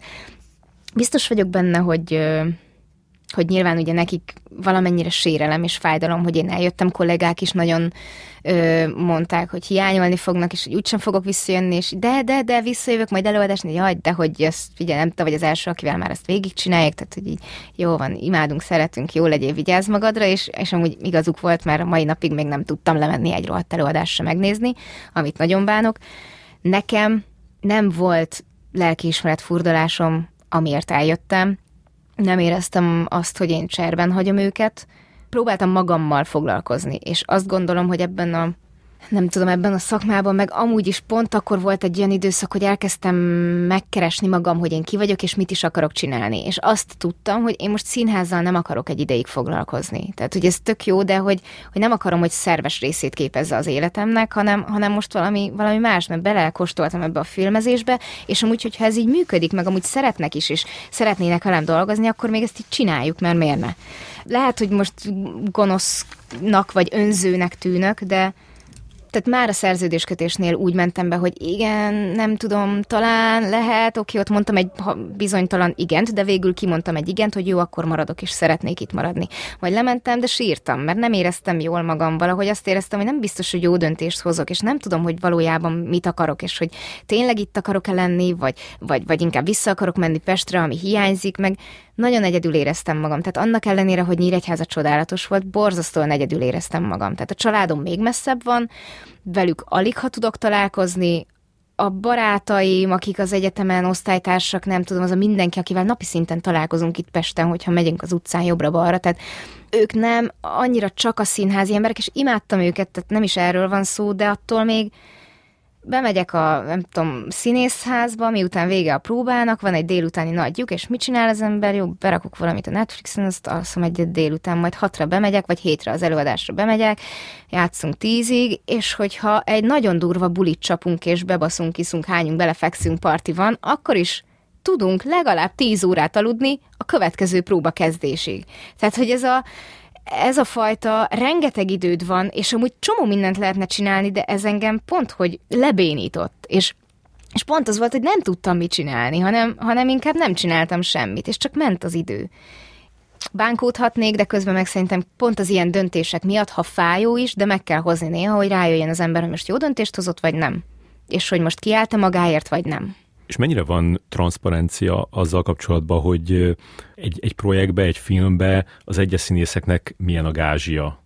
Tehát mondjuk a, a Játszmánál te tudtad, hogy mennyit kap a Kulka, mennyit kap nem. a Hámori Gabi? Én azt gondolom, hogy nem is számít, hogy a többiek, vagy a partnereid, vagy a kollégáid mennyit kapnak. Ö, volt egy előadás, aminél ezt megtanultam, és próbáltam harcolni. Ott voltunk ketten főszereplők, elég komoly fizikai dolgot csináltunk, és próbál, tehát harcolni akartam a többiekért is, hogy, hogy ők is kapjanak már többet, mert ott vannak. Oké, okay, hogy nem főszereplők, meg nem csinálnak fizikailag olyan hű, de nagyon sok dolgot, vagy annyival több dolgot, mint amennyit mi ketten főszereplők, de közben végig ott vannak, nulla huszonnégy standby-ba állnak, és ugrásra készen. Ugyanolyan fárasztó, mint bent lenni végig a színpadon. És ott beszélgettem az egyik kollégámmal, aki benne volt korábban abban az előadásban, hogy akkor, hogy, hogy, hogy ezzel mit lehetne kezdeni, hogy felhívom a producert, hogy akkor, akkor a többiekkel is, ő, ő tanította meg akkor azt, hogy nem, nem, ez nem a te ügyed. Te másért nem tudsz kiállni, te magadért tudsz kiállni. És hogyha ha más elfogadja, mit tudom én, húsz forintért, akkor ő elfogadta húsz forintért. Hogyha neked sikerül képviselni azt, hogy már pedig én kétszáz forintot érek, akkor te lehet megkapod a kétszázat. És az, hogy ő húsz forintot kapott meg, hát ő volt a hülye. Miért mondott rá igent? És pont tavaly volt egy olyan sorozat, aminél életemben először volt az, hogy a, akkor a pénzügyi dolgokról beszéljünk mi, és hogy én mentem beszélni, mert én mindig át szoktam passzolni. Rizzi Gabi az ügynököm, Erener, majd ők megoldják, őket hívd, oké, okay? És Rizzi Gabi elintézi ezt nekem, tehát mert én mindig zavarba voltam az elején. Most már viszont nem, mert úgy vagyok, hogy csináltam egy-két dolgot, ami miatt azt gondolom, hogy mondhatok egy minimális összeget, ami alá én már nem akarok menni. Ez az egyik, a másik meg szeretném azt elérni, és ezt igazából mondani mindenki másnak is, hogy persze, amikor az elején az Aranyéletnél nem ismertek, tök mindegy volt, hogy mit ajánlanak. Mert még semmit nem mutattam, most már van egy-két olyan film vagy sorozat, amiben már láthattak. Tudják, hogy körülbelül mit várhatnak tőlem, vagy nyilatkoznak, hogy milyen velem dolgozni, vagy akár így elmegyünk egy-egy castingra, ja igen, én vele találkoztam már, vagy ismerem, alattam járt az egyetemen, és akkor jaj, mondj már róla pár szót, hogy így kicsoda, micsoda. Nagyjából már ismernek, és nem a teljes ismeretlenségből jövök, ezért gondolom azt, hogy igenis már van egy ár, amire mondhatom azt, hogy én ezt kérem. Nem olyan nagy ez az ár egyébként ahhoz képest, hogy így milyenek vannak, nyilván produkciótól is függ, de van egy olyan dolog, hogy megnézem, mi a feladat. Mit kell csinálni, mit kell benne vállalni, mennyire látom azt, hogy ez egy rohadt nehéz meló lesz, egy rohadt nehéz időszak nekem, azt szerint is szoktam ezt nézni, illetve fontos számomra ez a mesztelenkedéses dolog is, hogy mennyire kell a komfortzónából kijönni, mennyire kérnek komoly, nehéz dolgokat, vagy, vagy amúgy igazából álmomból felkeltve is meg tudom csinálni, érzésem van, hogyha mi, mi, milyen, mi a feladatnak a nagysága, és most nyáron volt először az, hogy oké, okay, kitaláltam, én ennyit akarok keresni. Per napi díj. Szuper. Bementem, beszéltünk, mondtak egy összeget, én is mondtam egy összeget, az enyém túl nagy volt, nyilván, tehát úgy kell tárgyalni, hogy jó, nagy összeget kell mondani, ő jó, alacsonyat mond, középen meg találkoztak, és akkor valójában te azt az összeget akarod, ami középen van. Igen, lehet, hogy ez eredményezi azt, hogy egyes kollégáim sokkal kevesebbet kapnak. De ez meg egy olyan dolog, amit meg kellett tanulnom nekem is azt mondani, hogy ha egyáltalán nem értek hozzá, akkor a Rizzi Gabihoz küldöm. Majd ő elintézi, majd ő elintézi. Hadd ne kelljen nekem, hadd ne nekem kelljen erről beszélni, meg rám sóznak valami összeget, aztán nem is jó az, de már elvállaltam, igent mondtam, akkor már így jártam. Tehát utána már rossz az embernek, jaj, rosszá ízzel csinálja. De úgy látom, hogy eléggé megtaláltad magad ebbe az alkudozásba. Itt nyáron én azt éreztem, bementem, nekem ez az összeg kell. Én ezt akarom. nem muszáj velem csinálni. Az elején, amikor elkezdtem castingokra járni, mindenkitől ezt hallottam, még most is nagyon sok helyen van, hogy kb. Ez az örű, hogy megkaptad a szerepet. És ö, nem, tehát hogy szerintem ez egy kölcsönös dolog, ez egy, ez egy csapatmunkának kell, hogy legyen. Tehát nekem tudnom kell, hogy mire mondok igent. És amikor az van, hogy hú, de jó, megkaptam a szerepet, és enyém a casting, és hogy engem választottak ki, oké, okay, de az még nem jelenti azt, hogy én is azt mondom, hogy igen.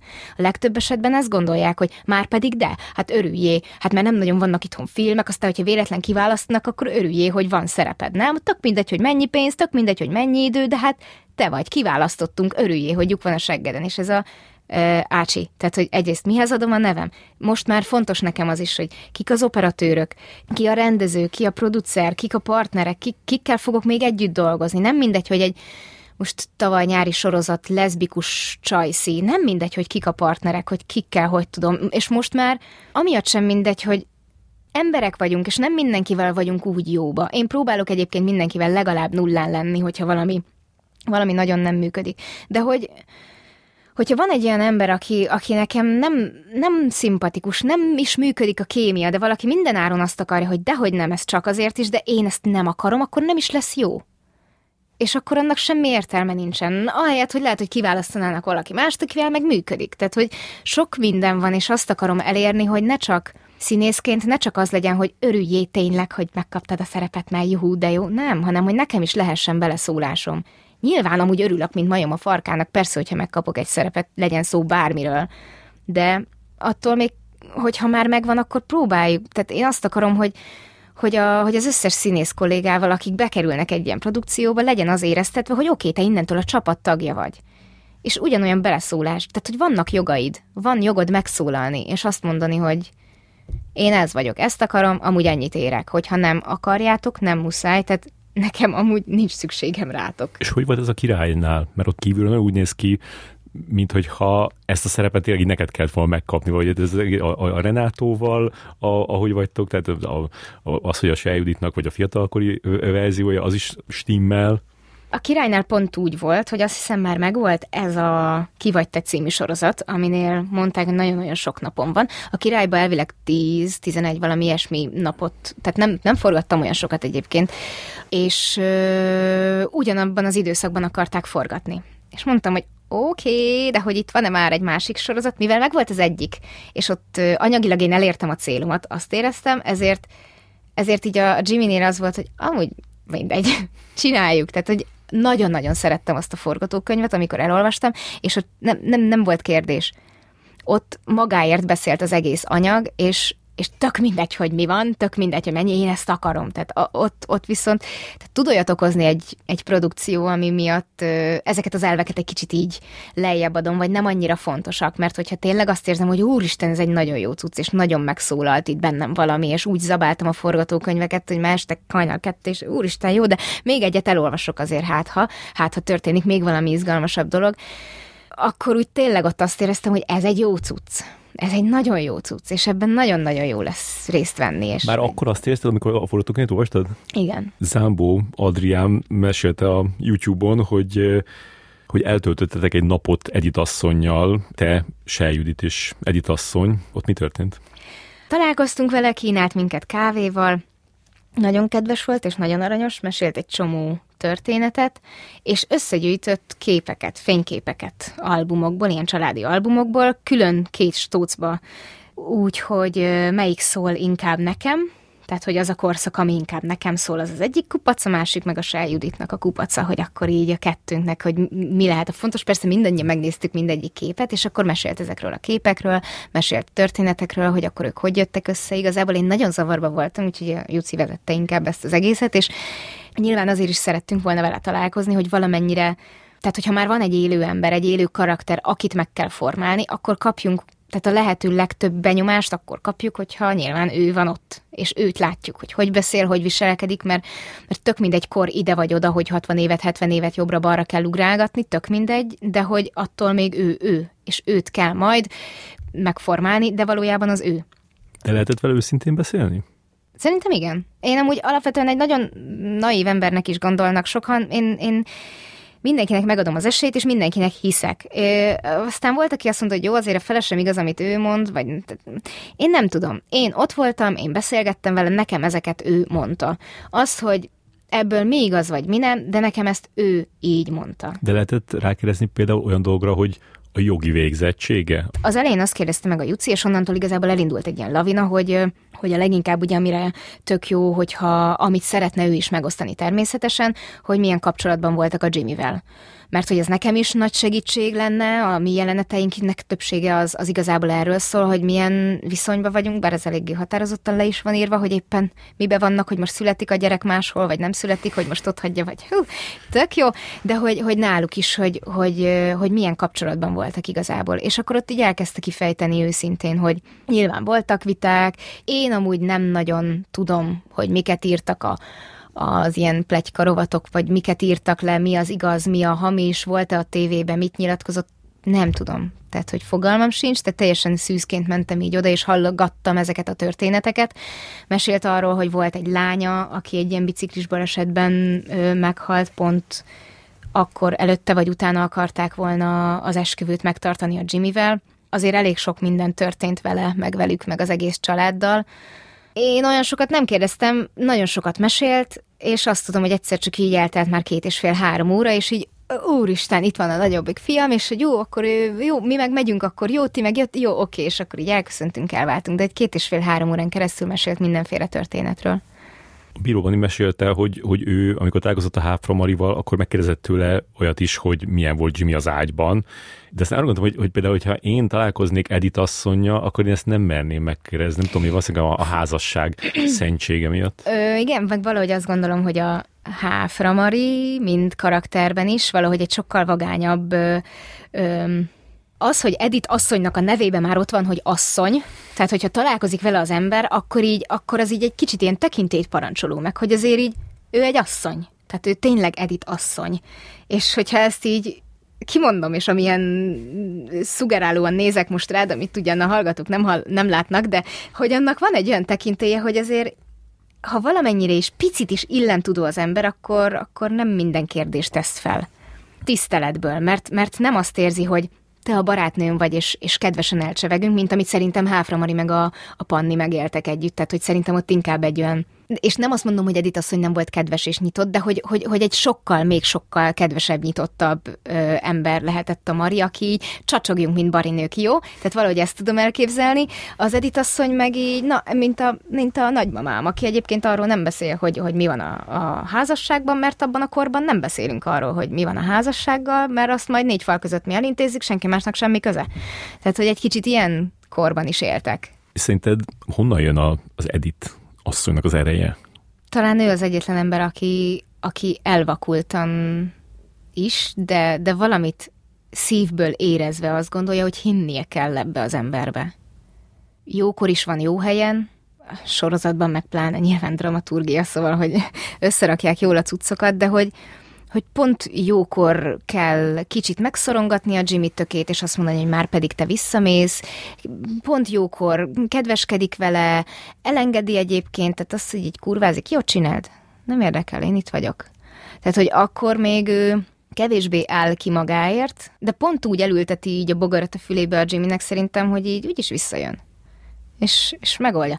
Persze, amikor a Jimmy ezt nem látja, akkor megy a félés, hogy úristen, most akkor otthon egyedül ül a tévé előtt, és nézi a, a nem tudom milyen...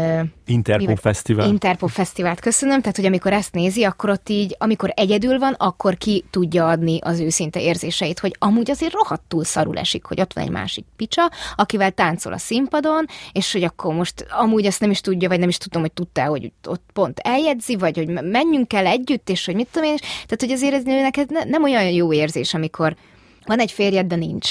Vagy nem férje, ott van az ember mellette, de aztán nincs, mert így, mert így elmegy. És, és ráadásul úgy, hogy ő is így jött be ebbe a kapcsolatba. Hogy ott volt egy feleség, ott volt két gyerek, három.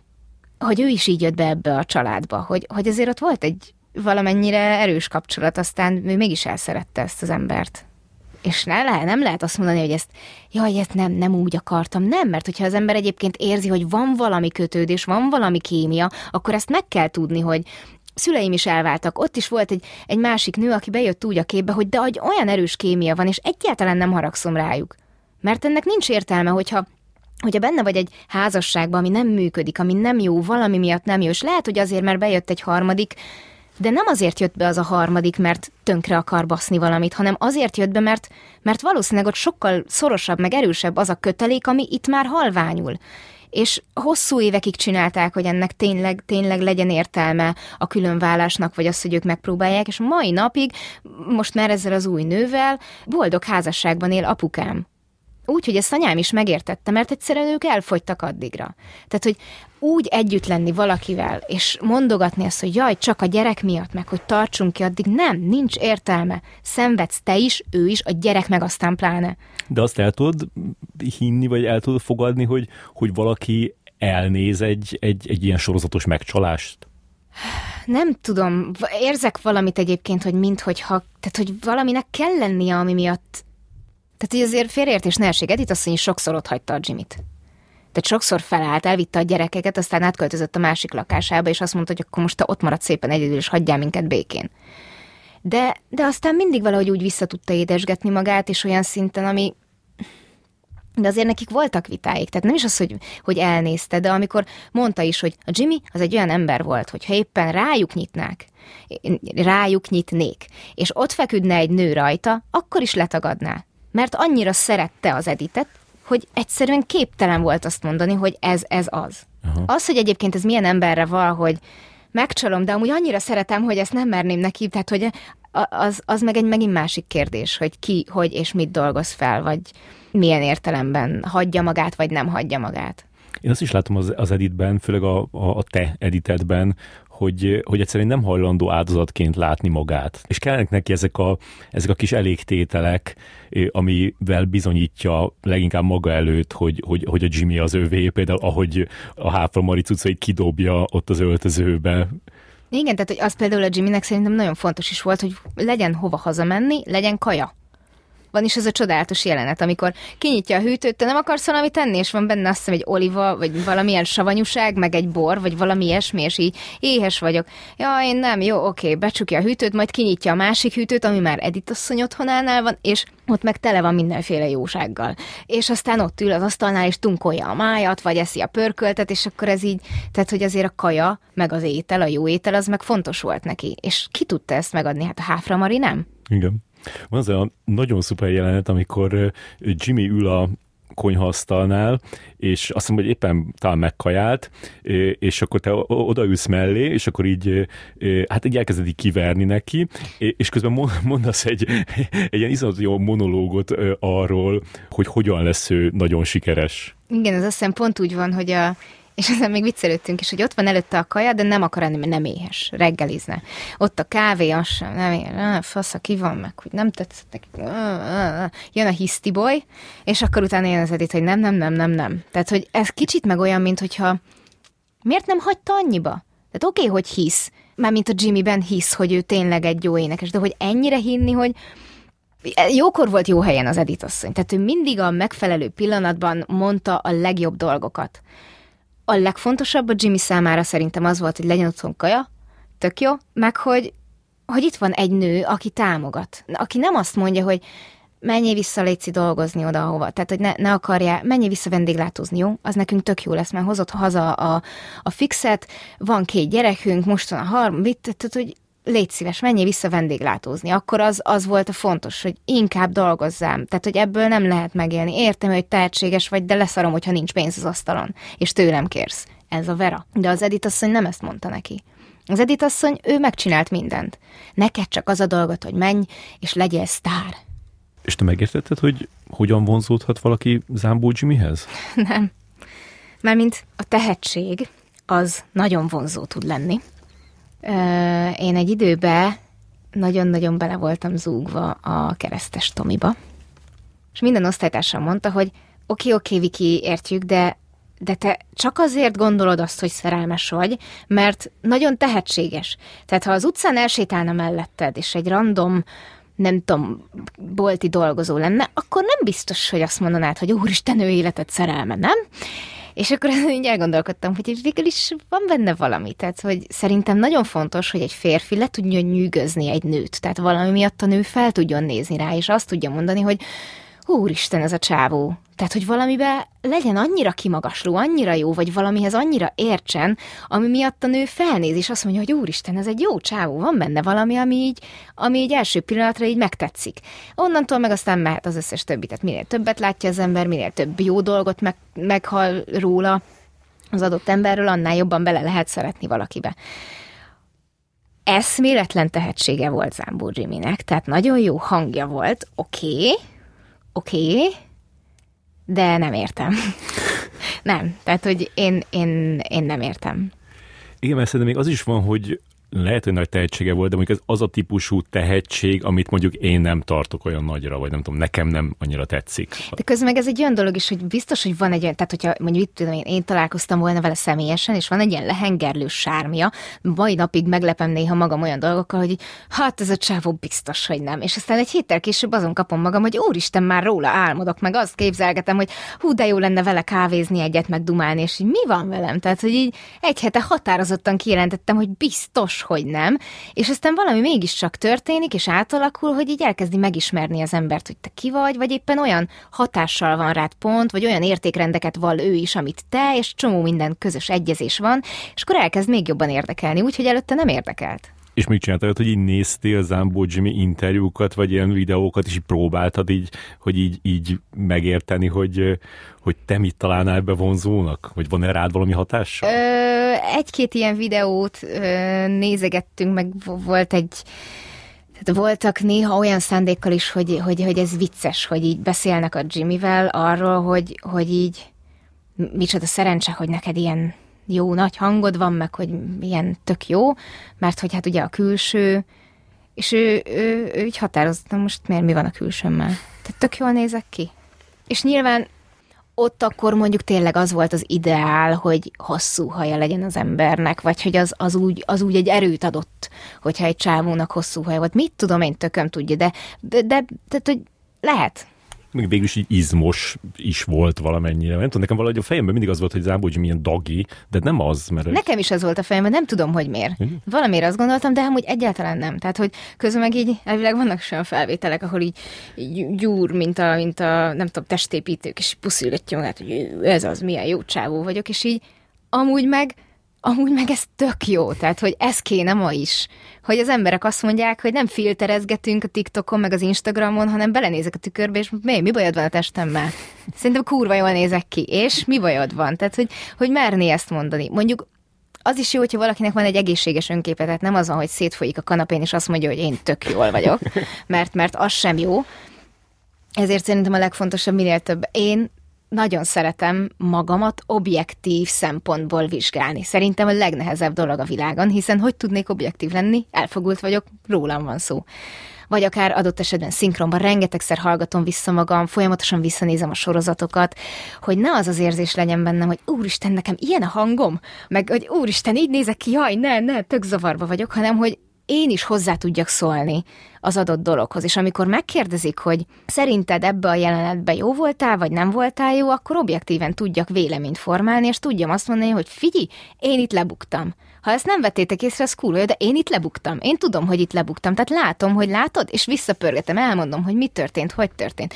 Mert így tud az ember talán a legtöbbet fejlődni, és a leginkább ö, alázatos maradni, és hű maradni ahhoz, amit szeret, hogyha nem tudom, nem az van, hogy a legkisebb dolog, ami, ami hibát elkövetek, amiatt így ostorral csapom magam, mert az sem egészséges, de az sem egészséges, hogy elkövetsz egy óriási hibát, és azt mondod, hogy mi most ez, mi volt a baj.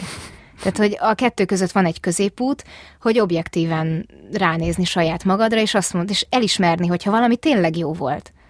Mert azt is kell, rohadt nehéz, de azt is kell, hogy igen, már pedig én ebben a jelenetben jó voltam. Ez fasza volt, ú, de szép vagyok ebbe a fénybe. És ez nem az, hogy én mennyire szép vagyok, mert nem erről van szó, hanem tök jól megcsinálták, tök jó a kompozíció, a világítás is, tök faszom munkát végzett az operatőr, a sminkes, a fa hajammal is tök jól nézek ki. Például abban a kiverős jelenetben van egy nagyon szép közelid. Igen. Inkább a, leg, a legközelibb közeli az egész Igen. sorozatba. Igen, volt, és azt hiszem valami olyasmit, hogy, hogy csak a számot próbálták, hogy, hogy valahogy az, ahogy a szavak, hogy, hogy így annyira feltuningolja azt az embert, hogy te vagy a legkirályabb Jimmy, tehát hogy tényleg nem akart reggelizni, mert nem volt étvágya, de, de miután megvolt a móka utána, na jó, oké, igazad van, drágám, és előveszi a kolbászt, vagy nem bundás kenyér voltat, és akkor beleharap egyet, hogy na most már a kaja is jól esik. Van még az a másik szuperjelenet, csak szuperjelentek vannak szerintem az egész sorozatban, de az, az amikor a Háfra Mari megjelenik nálatok Csepelen, és ott, ott, ott van egy, tehát az, amikor kinyitod az ajtót, ott van Háfra Mari, ő ilyen elég ilyen szomorkás képpel állott, és akkor van rólad egy közeli, és ott a te arcodon ott annyi minden van egyszerre, hogy ott, ott, hogyan, ott hogyan raktad be azt a, azt a sok mindent? Ha, hát... Leginkább próbáltam lecsupaszítani, és inkább azt éreztetni, hogy rohadt sok minden van a fejembe, de neked ehhez semmi közöd. Tehát, hogy inkább azt az érzést, hogy na, itt, úristen, rengeteg mindent, tehát most így le tudnék tolni szerintem egy á négyes oldalnyi monológot, hogy így mit gondolhatott ott abban a pillanatban az Edit asszony. Nyilván nem lehet egyszerre erre a sok mindenre gondolni, úgyhogy mindig-mindig próbálgattam felvételről felvételre, erre gondolni, arra gondolni, így nézni rá, vagy tényleg egyszerűen csak megélni azt a pillanatot, hogy a férjem ott bent fekszik, én takarítgatok szépen, és egyszer csak itt van az a nő, akiről pontosan tudom, hogy ki vagy. És amúgy, ha nem tudná, akkor is a nők egymás közt megérzik. Tehát tudják, rohadtul tudják, hogy itt te kavartál a csávójával, vagy nem, vagy hogy ránéztél egyszer egy buliba, már azt is tudják. Tehát, hogy nők, ne, tehát van egy ilyen szuper erőnk, vagy egy szuper képességünk, hogy oké, okay, szemet vetettél a csávómra, látom, pedig mit csinál, csak oda nézett ennyi, de te onnantól már így vágod, és így érzitek egymást, hogy, hogy itt van valami, és ez is egy ilyen pillanat, hogy így, hogy így tudja, meglátja a szemet, és így, aha, vágom, hogy ki vagy. Fasza. És akkor mindig jelenetről jelent, tehát, hogy ahogy vettük fel a tehát csináljunk belőle még egyet, vagy egy közelít, vagy most innen, onnan, amon, tehát hogy volt, hogy többször is megpróbálkoztunk vele, hogyha a rendező azt látta, hogy itt például fontos volt az, hogy ők mit akarnak látni. És akkor többféle arcot is felvettünk, vagy többféle gondolatot, de alapvetően ez a amúgy én végzem a dolgom, te kurvára zavarsz engem, tehát menj, tehát hogy így csinálnám a dolgom, de hogy a Jimmyt kell, jó, ott van, tessék, menj. Tehát, hogy próbálkozni szabad. És általában ugyanarról szoktad azt gondolni, hogy, hogy az a jó felvétel, amit aztán beraknak? Vagy szoktad sokszor érezni azt, hogy hát itt inkább azt a másikat kellett volna? Minden felvételt megpróbálok úgy csinálni, hogy bármelyik lehet az. Hm. Tehát mindegyiknek annak kell lennie. Ö, ha van olyan dolog, amit még így kér utána pluszban a rendező, akkor oké, okay, változtassunk. Vagy, sőt, olyan is van, hogy én mondom azt, hogy e, itt, én nem éreztem, hogy nem, nem volt egy kicsit, és akkor teszem fel a kérdéseket, nem volt kicsit ilyen, olyan, amolyan, én azt éreztem, hogy így ezt akarom, és így vagy azt mondja a rendező, hogy amúgy nekem ez kurvára tetszett, nézzük meg együtt, és akkor győződj meg róla te is, vagy azt mondja, hogy figyelj, vegyük fel még egyszer. Semmiben nem telik. És akkor utána ő is jön, hogy figyelj, amúgy szerintem az előző is jó volt, vagy azt mondja, hogy igazad volt, és most már én is látom, és, és kurva jó itt. Tehát, hogy rengetegféleképpen ezt hívjuk munkának, amit én kibaszottul élvezek. És mondjuk a szinkronban, tehát mondjuk a, amikor a, a Wednesday Addamsnek így kitaláltad a, a hangját, tehát azt, azt, azt így próbálgattad otthon előtte, hogy így hogy, hogy lehetne ezt? Meg... Dehogy is. Figyelj, azt se tudtam, hogy ilyen szempontból a szinkron olyan, hogy megkérdezik, hogy na és mit szinkronizálsz? Fogalmam sincs. Tehát bemegyek, megkérdezik, hogy hogy érek rá ettől eddig, ehhez az emberhez kell mennem ebbe a stúdióba, és oké, bemegyek, szuper. És nem tudom, hogy mi vár rám, sokszor így ott derül ki. Itt mondjuk speciál pont tudtam, tehát ilyen nagyobb dolgoknál a Wednesday Addamsnek volt előtte egy ö, előzetese is, amit már megcsináltunk. Két hónappal korábban talán, vagy valami ilyesmi, mint hogy elkezdtük volna felvenni az anyagot. Mindegy, leegyeztettük, hogy mikor van a következő, tehát hogy két hónappal később menni kell, ennyi időt fogunk szinkronizálni, szuper, bementem, és akkor elkezdtük így az első két felvételbe, de már éreztem, hogy ennek a csajnak olyan hangszíne van, és olyan a feje, és hogy végig egy ilyen utálatos, pikírt, kis genyó, minden, minden mondatában szarkasztikus, lejjebb is van téve a hangja, tehát teljesen más hangszínen szólal meg, mint ahol én valójában, úgyhogy én tizenhét órát szenvedtem ezzel a melóval, nem kevesebbet, és már az első jelenetnél éreztem, és mondtam is a rendezőnek, hogy húha, ez nehéz lesz, mondom ezt így megtalálni, mondom a végére már biztos belejövök, de hogy az elején lehet, hogy szenvedős sem fog menni egy kicsit, és, és ez így is volt, mint a legtöbb normális esetben, hogy nyilván az elején hozzá kell szokni, hogy miket csinál, aztán egy idő után már kis újból kirázza az ember, mert tudja, hogy, hogy milyen mimikái vannak, hogy reagál erre, arra dologra, milyen helyzetekben mit csinál, vagy milyen hangja van. És pont azt csináltuk, hogy az első két-három ilyen jelenet, ami volt, és még nem találtam meg úgy a hangot, nem baj, mentünk tovább, és másnap, amikor már egy egész, nem tudom, négy, jel, négy résznyi adagot felvettünk, másnap belehallgattunk újra az első rész első jelenetébe, amivel kezdtünk, hogy na, ez megállja a helyét, vagy nem. És akkor azt maximum kicseréltük. De aztán összejött. Tehát ott például nagyon sokat segített nekem Majoros Eszter, aki a szinkronrendező volt. Ő kívülről tudott nagyon sok olyan technikai dolgot mondani nekem is, hogy mi az, ami, hogyha változtatok, akkor az úgy jön ki, hogy, és, és az mennyire fog a legjobban passzolni a Wednesdayhez. És szerinted miért ilyen iszonyatosan népszerű ez a sorozat? Fogalmam sincs. Mert olyan csaj, mint amit szerintem a legtöbb ember akar. Tehát, hogy úgy viselkedik minden helyzetben, kibaszott vagány. Annyira saját feje után megy. Tehát, hogy egy ilyen nagyon tudja, hogy ő kicsoda. És nem kér senkiből, tehát, hogy így köszönöm szépen, tudom, hogy utálom a rózsaszínt, jó? Tehát nem akarom felvenni. Én szeretem a fekete színt. Megvágtak, basszus, de akkor most piros lettem. Ez egy szín, ez nem jó. Tehát nem azért van kiakadva, mert megvágtak, hanem mert, úristen, ez nem fekete. Tehát, hogy nem tudom, szerintem egy kibaszott vagánycsaj. Egy olyan karakter, ami szerintem most nagyon népszerű tud lenni a fiatalok körében. Tehát, hogy így példaképként is tudják kezelni őt. Ahhoz képest, hogy az úgy kezdett, hogy fogalmat sincs, nagyon jó teóriát mondtál rá, hogy miért lehet népszerű. Még utoljára hadd kérdezem azt meg, hogy két év ezelőtt mondtad azt, hogy, hogy öt-hat év múlva szeretnél kimenni Amerikában. Ez még tervben van? Voltam kint New Yorkban, de csak nyaralni. Nem feltétlen van tervben, illetve úgy vagyok vele, hogy nem tervezek semmit, mert pont az elmúlt egy éven volt annyira kaotikus, és olyan sok minden dolog történt velem, ami így alapjaiban megkérdőjelezi azt, hogy így kell egyáltalán tervezni, vagy hogy oké, okay, lehet, de hogy ahhoz mennyire kell ragaszkodni, vagy hogy ami öt évvel ezelőtt így terved volt, álmod volt, hogy majd kimenni, nem, ez most az álmod, az csak egy ilyen behatárolás, hogy, hogy majd öt év múlva, de nem, hogyha akarsz valamit, akkor most azonnal akarod megcsinálni, és mindent megteszel azért, hogy, hogy az legyen. Nem akarok kimenni Amerikába, mert nem az az anyanyelvem. Tehát nagyon fontos az a színészetben, hogy, hogy nyelvközpontú. Én magyarul tanultam a színészetet, tehát az, hogy hogy beszélek, milyen hangsúlyokkal, hova teszem a hangsúlyt, milyen ritmusba, és milyen hanglejtésbe beszélek, és mondom az adott mondatot, van, hogy meghatározza a karaktert, hogy ő kicsoda. Lásd, szinkron. Hogy ott tényleg csak a hangunkkal tudunk mindent megcsinálni. Vagy akár forgatáson, vagy akár a színpadon is, tök mindegy, de hogy magyarul, magyar az anyanyelvünk, és ezzel dolgozunk. Ez az egyik legfontosabb eszközünk szerintem. És most uh, kimenni Amerikába, kimenni uh, Hollywoodba, és azt mondani, na, itt vagyok, megjöttem a magyar kiscsaj, rengetegen próbálkoztak, rengetegen elvéreztek. Nem ez a lényeg, és hogyha valaki akarja, akkor szerintem ne ez lebegjen a szeme előtt, hogy mások elvéreztek, akkor én is elfogok. Nem, próbáld meg, azt csináld. Ennyi. Tehát egy olyan álom, ami, ami szerintem, tehát a legtöbb embernek egy ilyen olyan szintű álom, ami nem is reális álom, hanem ez a, ez a jajaja király dolog lehet. Tehát, hogy de ahhoz ott kéne születni. Tehát ott kellett volna születni. Ezek a gyerekek, akik most korombeliek, és már olyan, mint Zendaya, vagy Jenna Ortega, aki, aki ugye Wednesday-t játsza is, hát ők három éves koruk óta elkezdenek ilyen színészi oviba, bölcsibe járni, és már on, o, o, tehát akkortól elkezdik őket. Olyan szintű lemaradásban vagyunk mi hozzájuk képest szerintem, és itt most egy kicsit nem azt mondom, hogy az oktatást támadom, de, de lehet, hogy inkább azt mondom, a hozzáállást támadom, hogy színészként azt gondolom, és így ezzel magamat is támadva, sokkal több mindent kellene akarnunk.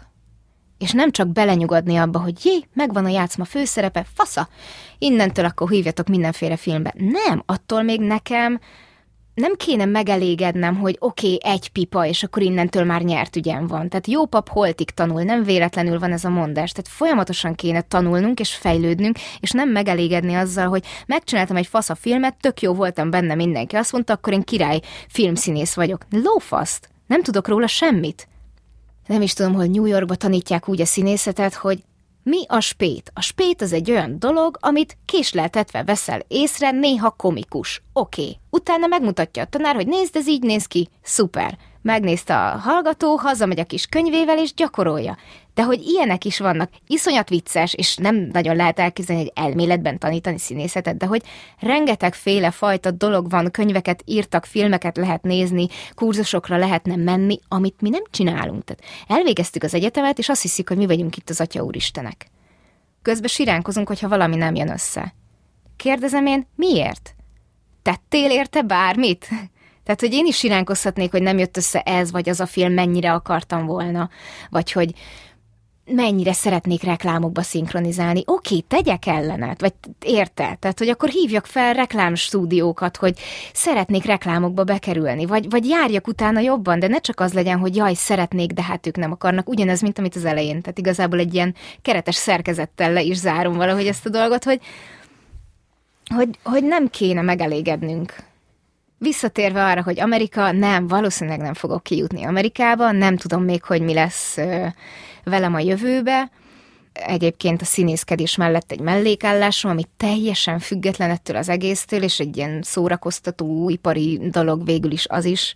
Egy szélcsatorna van kint Csepelen, és ott tevékenykedek, mint oktató, aki beviszi az embereket a szélbe, és megpróbálja őket megreptetni, hogy akkor ez nekik mekkora élmény legyen, illetve én is hobbi szinten csinálom ezt. Ki tudja, még az is lehet, hogy kimegyek valami külföldi szélcsatornába, és ott leszek oktató életem végéig. Vagy építek egy saját szélcsatornát. Vagy nem tudom, felhagyok mindennel, és elkezdek farmerkedni. Fogalmam sincs.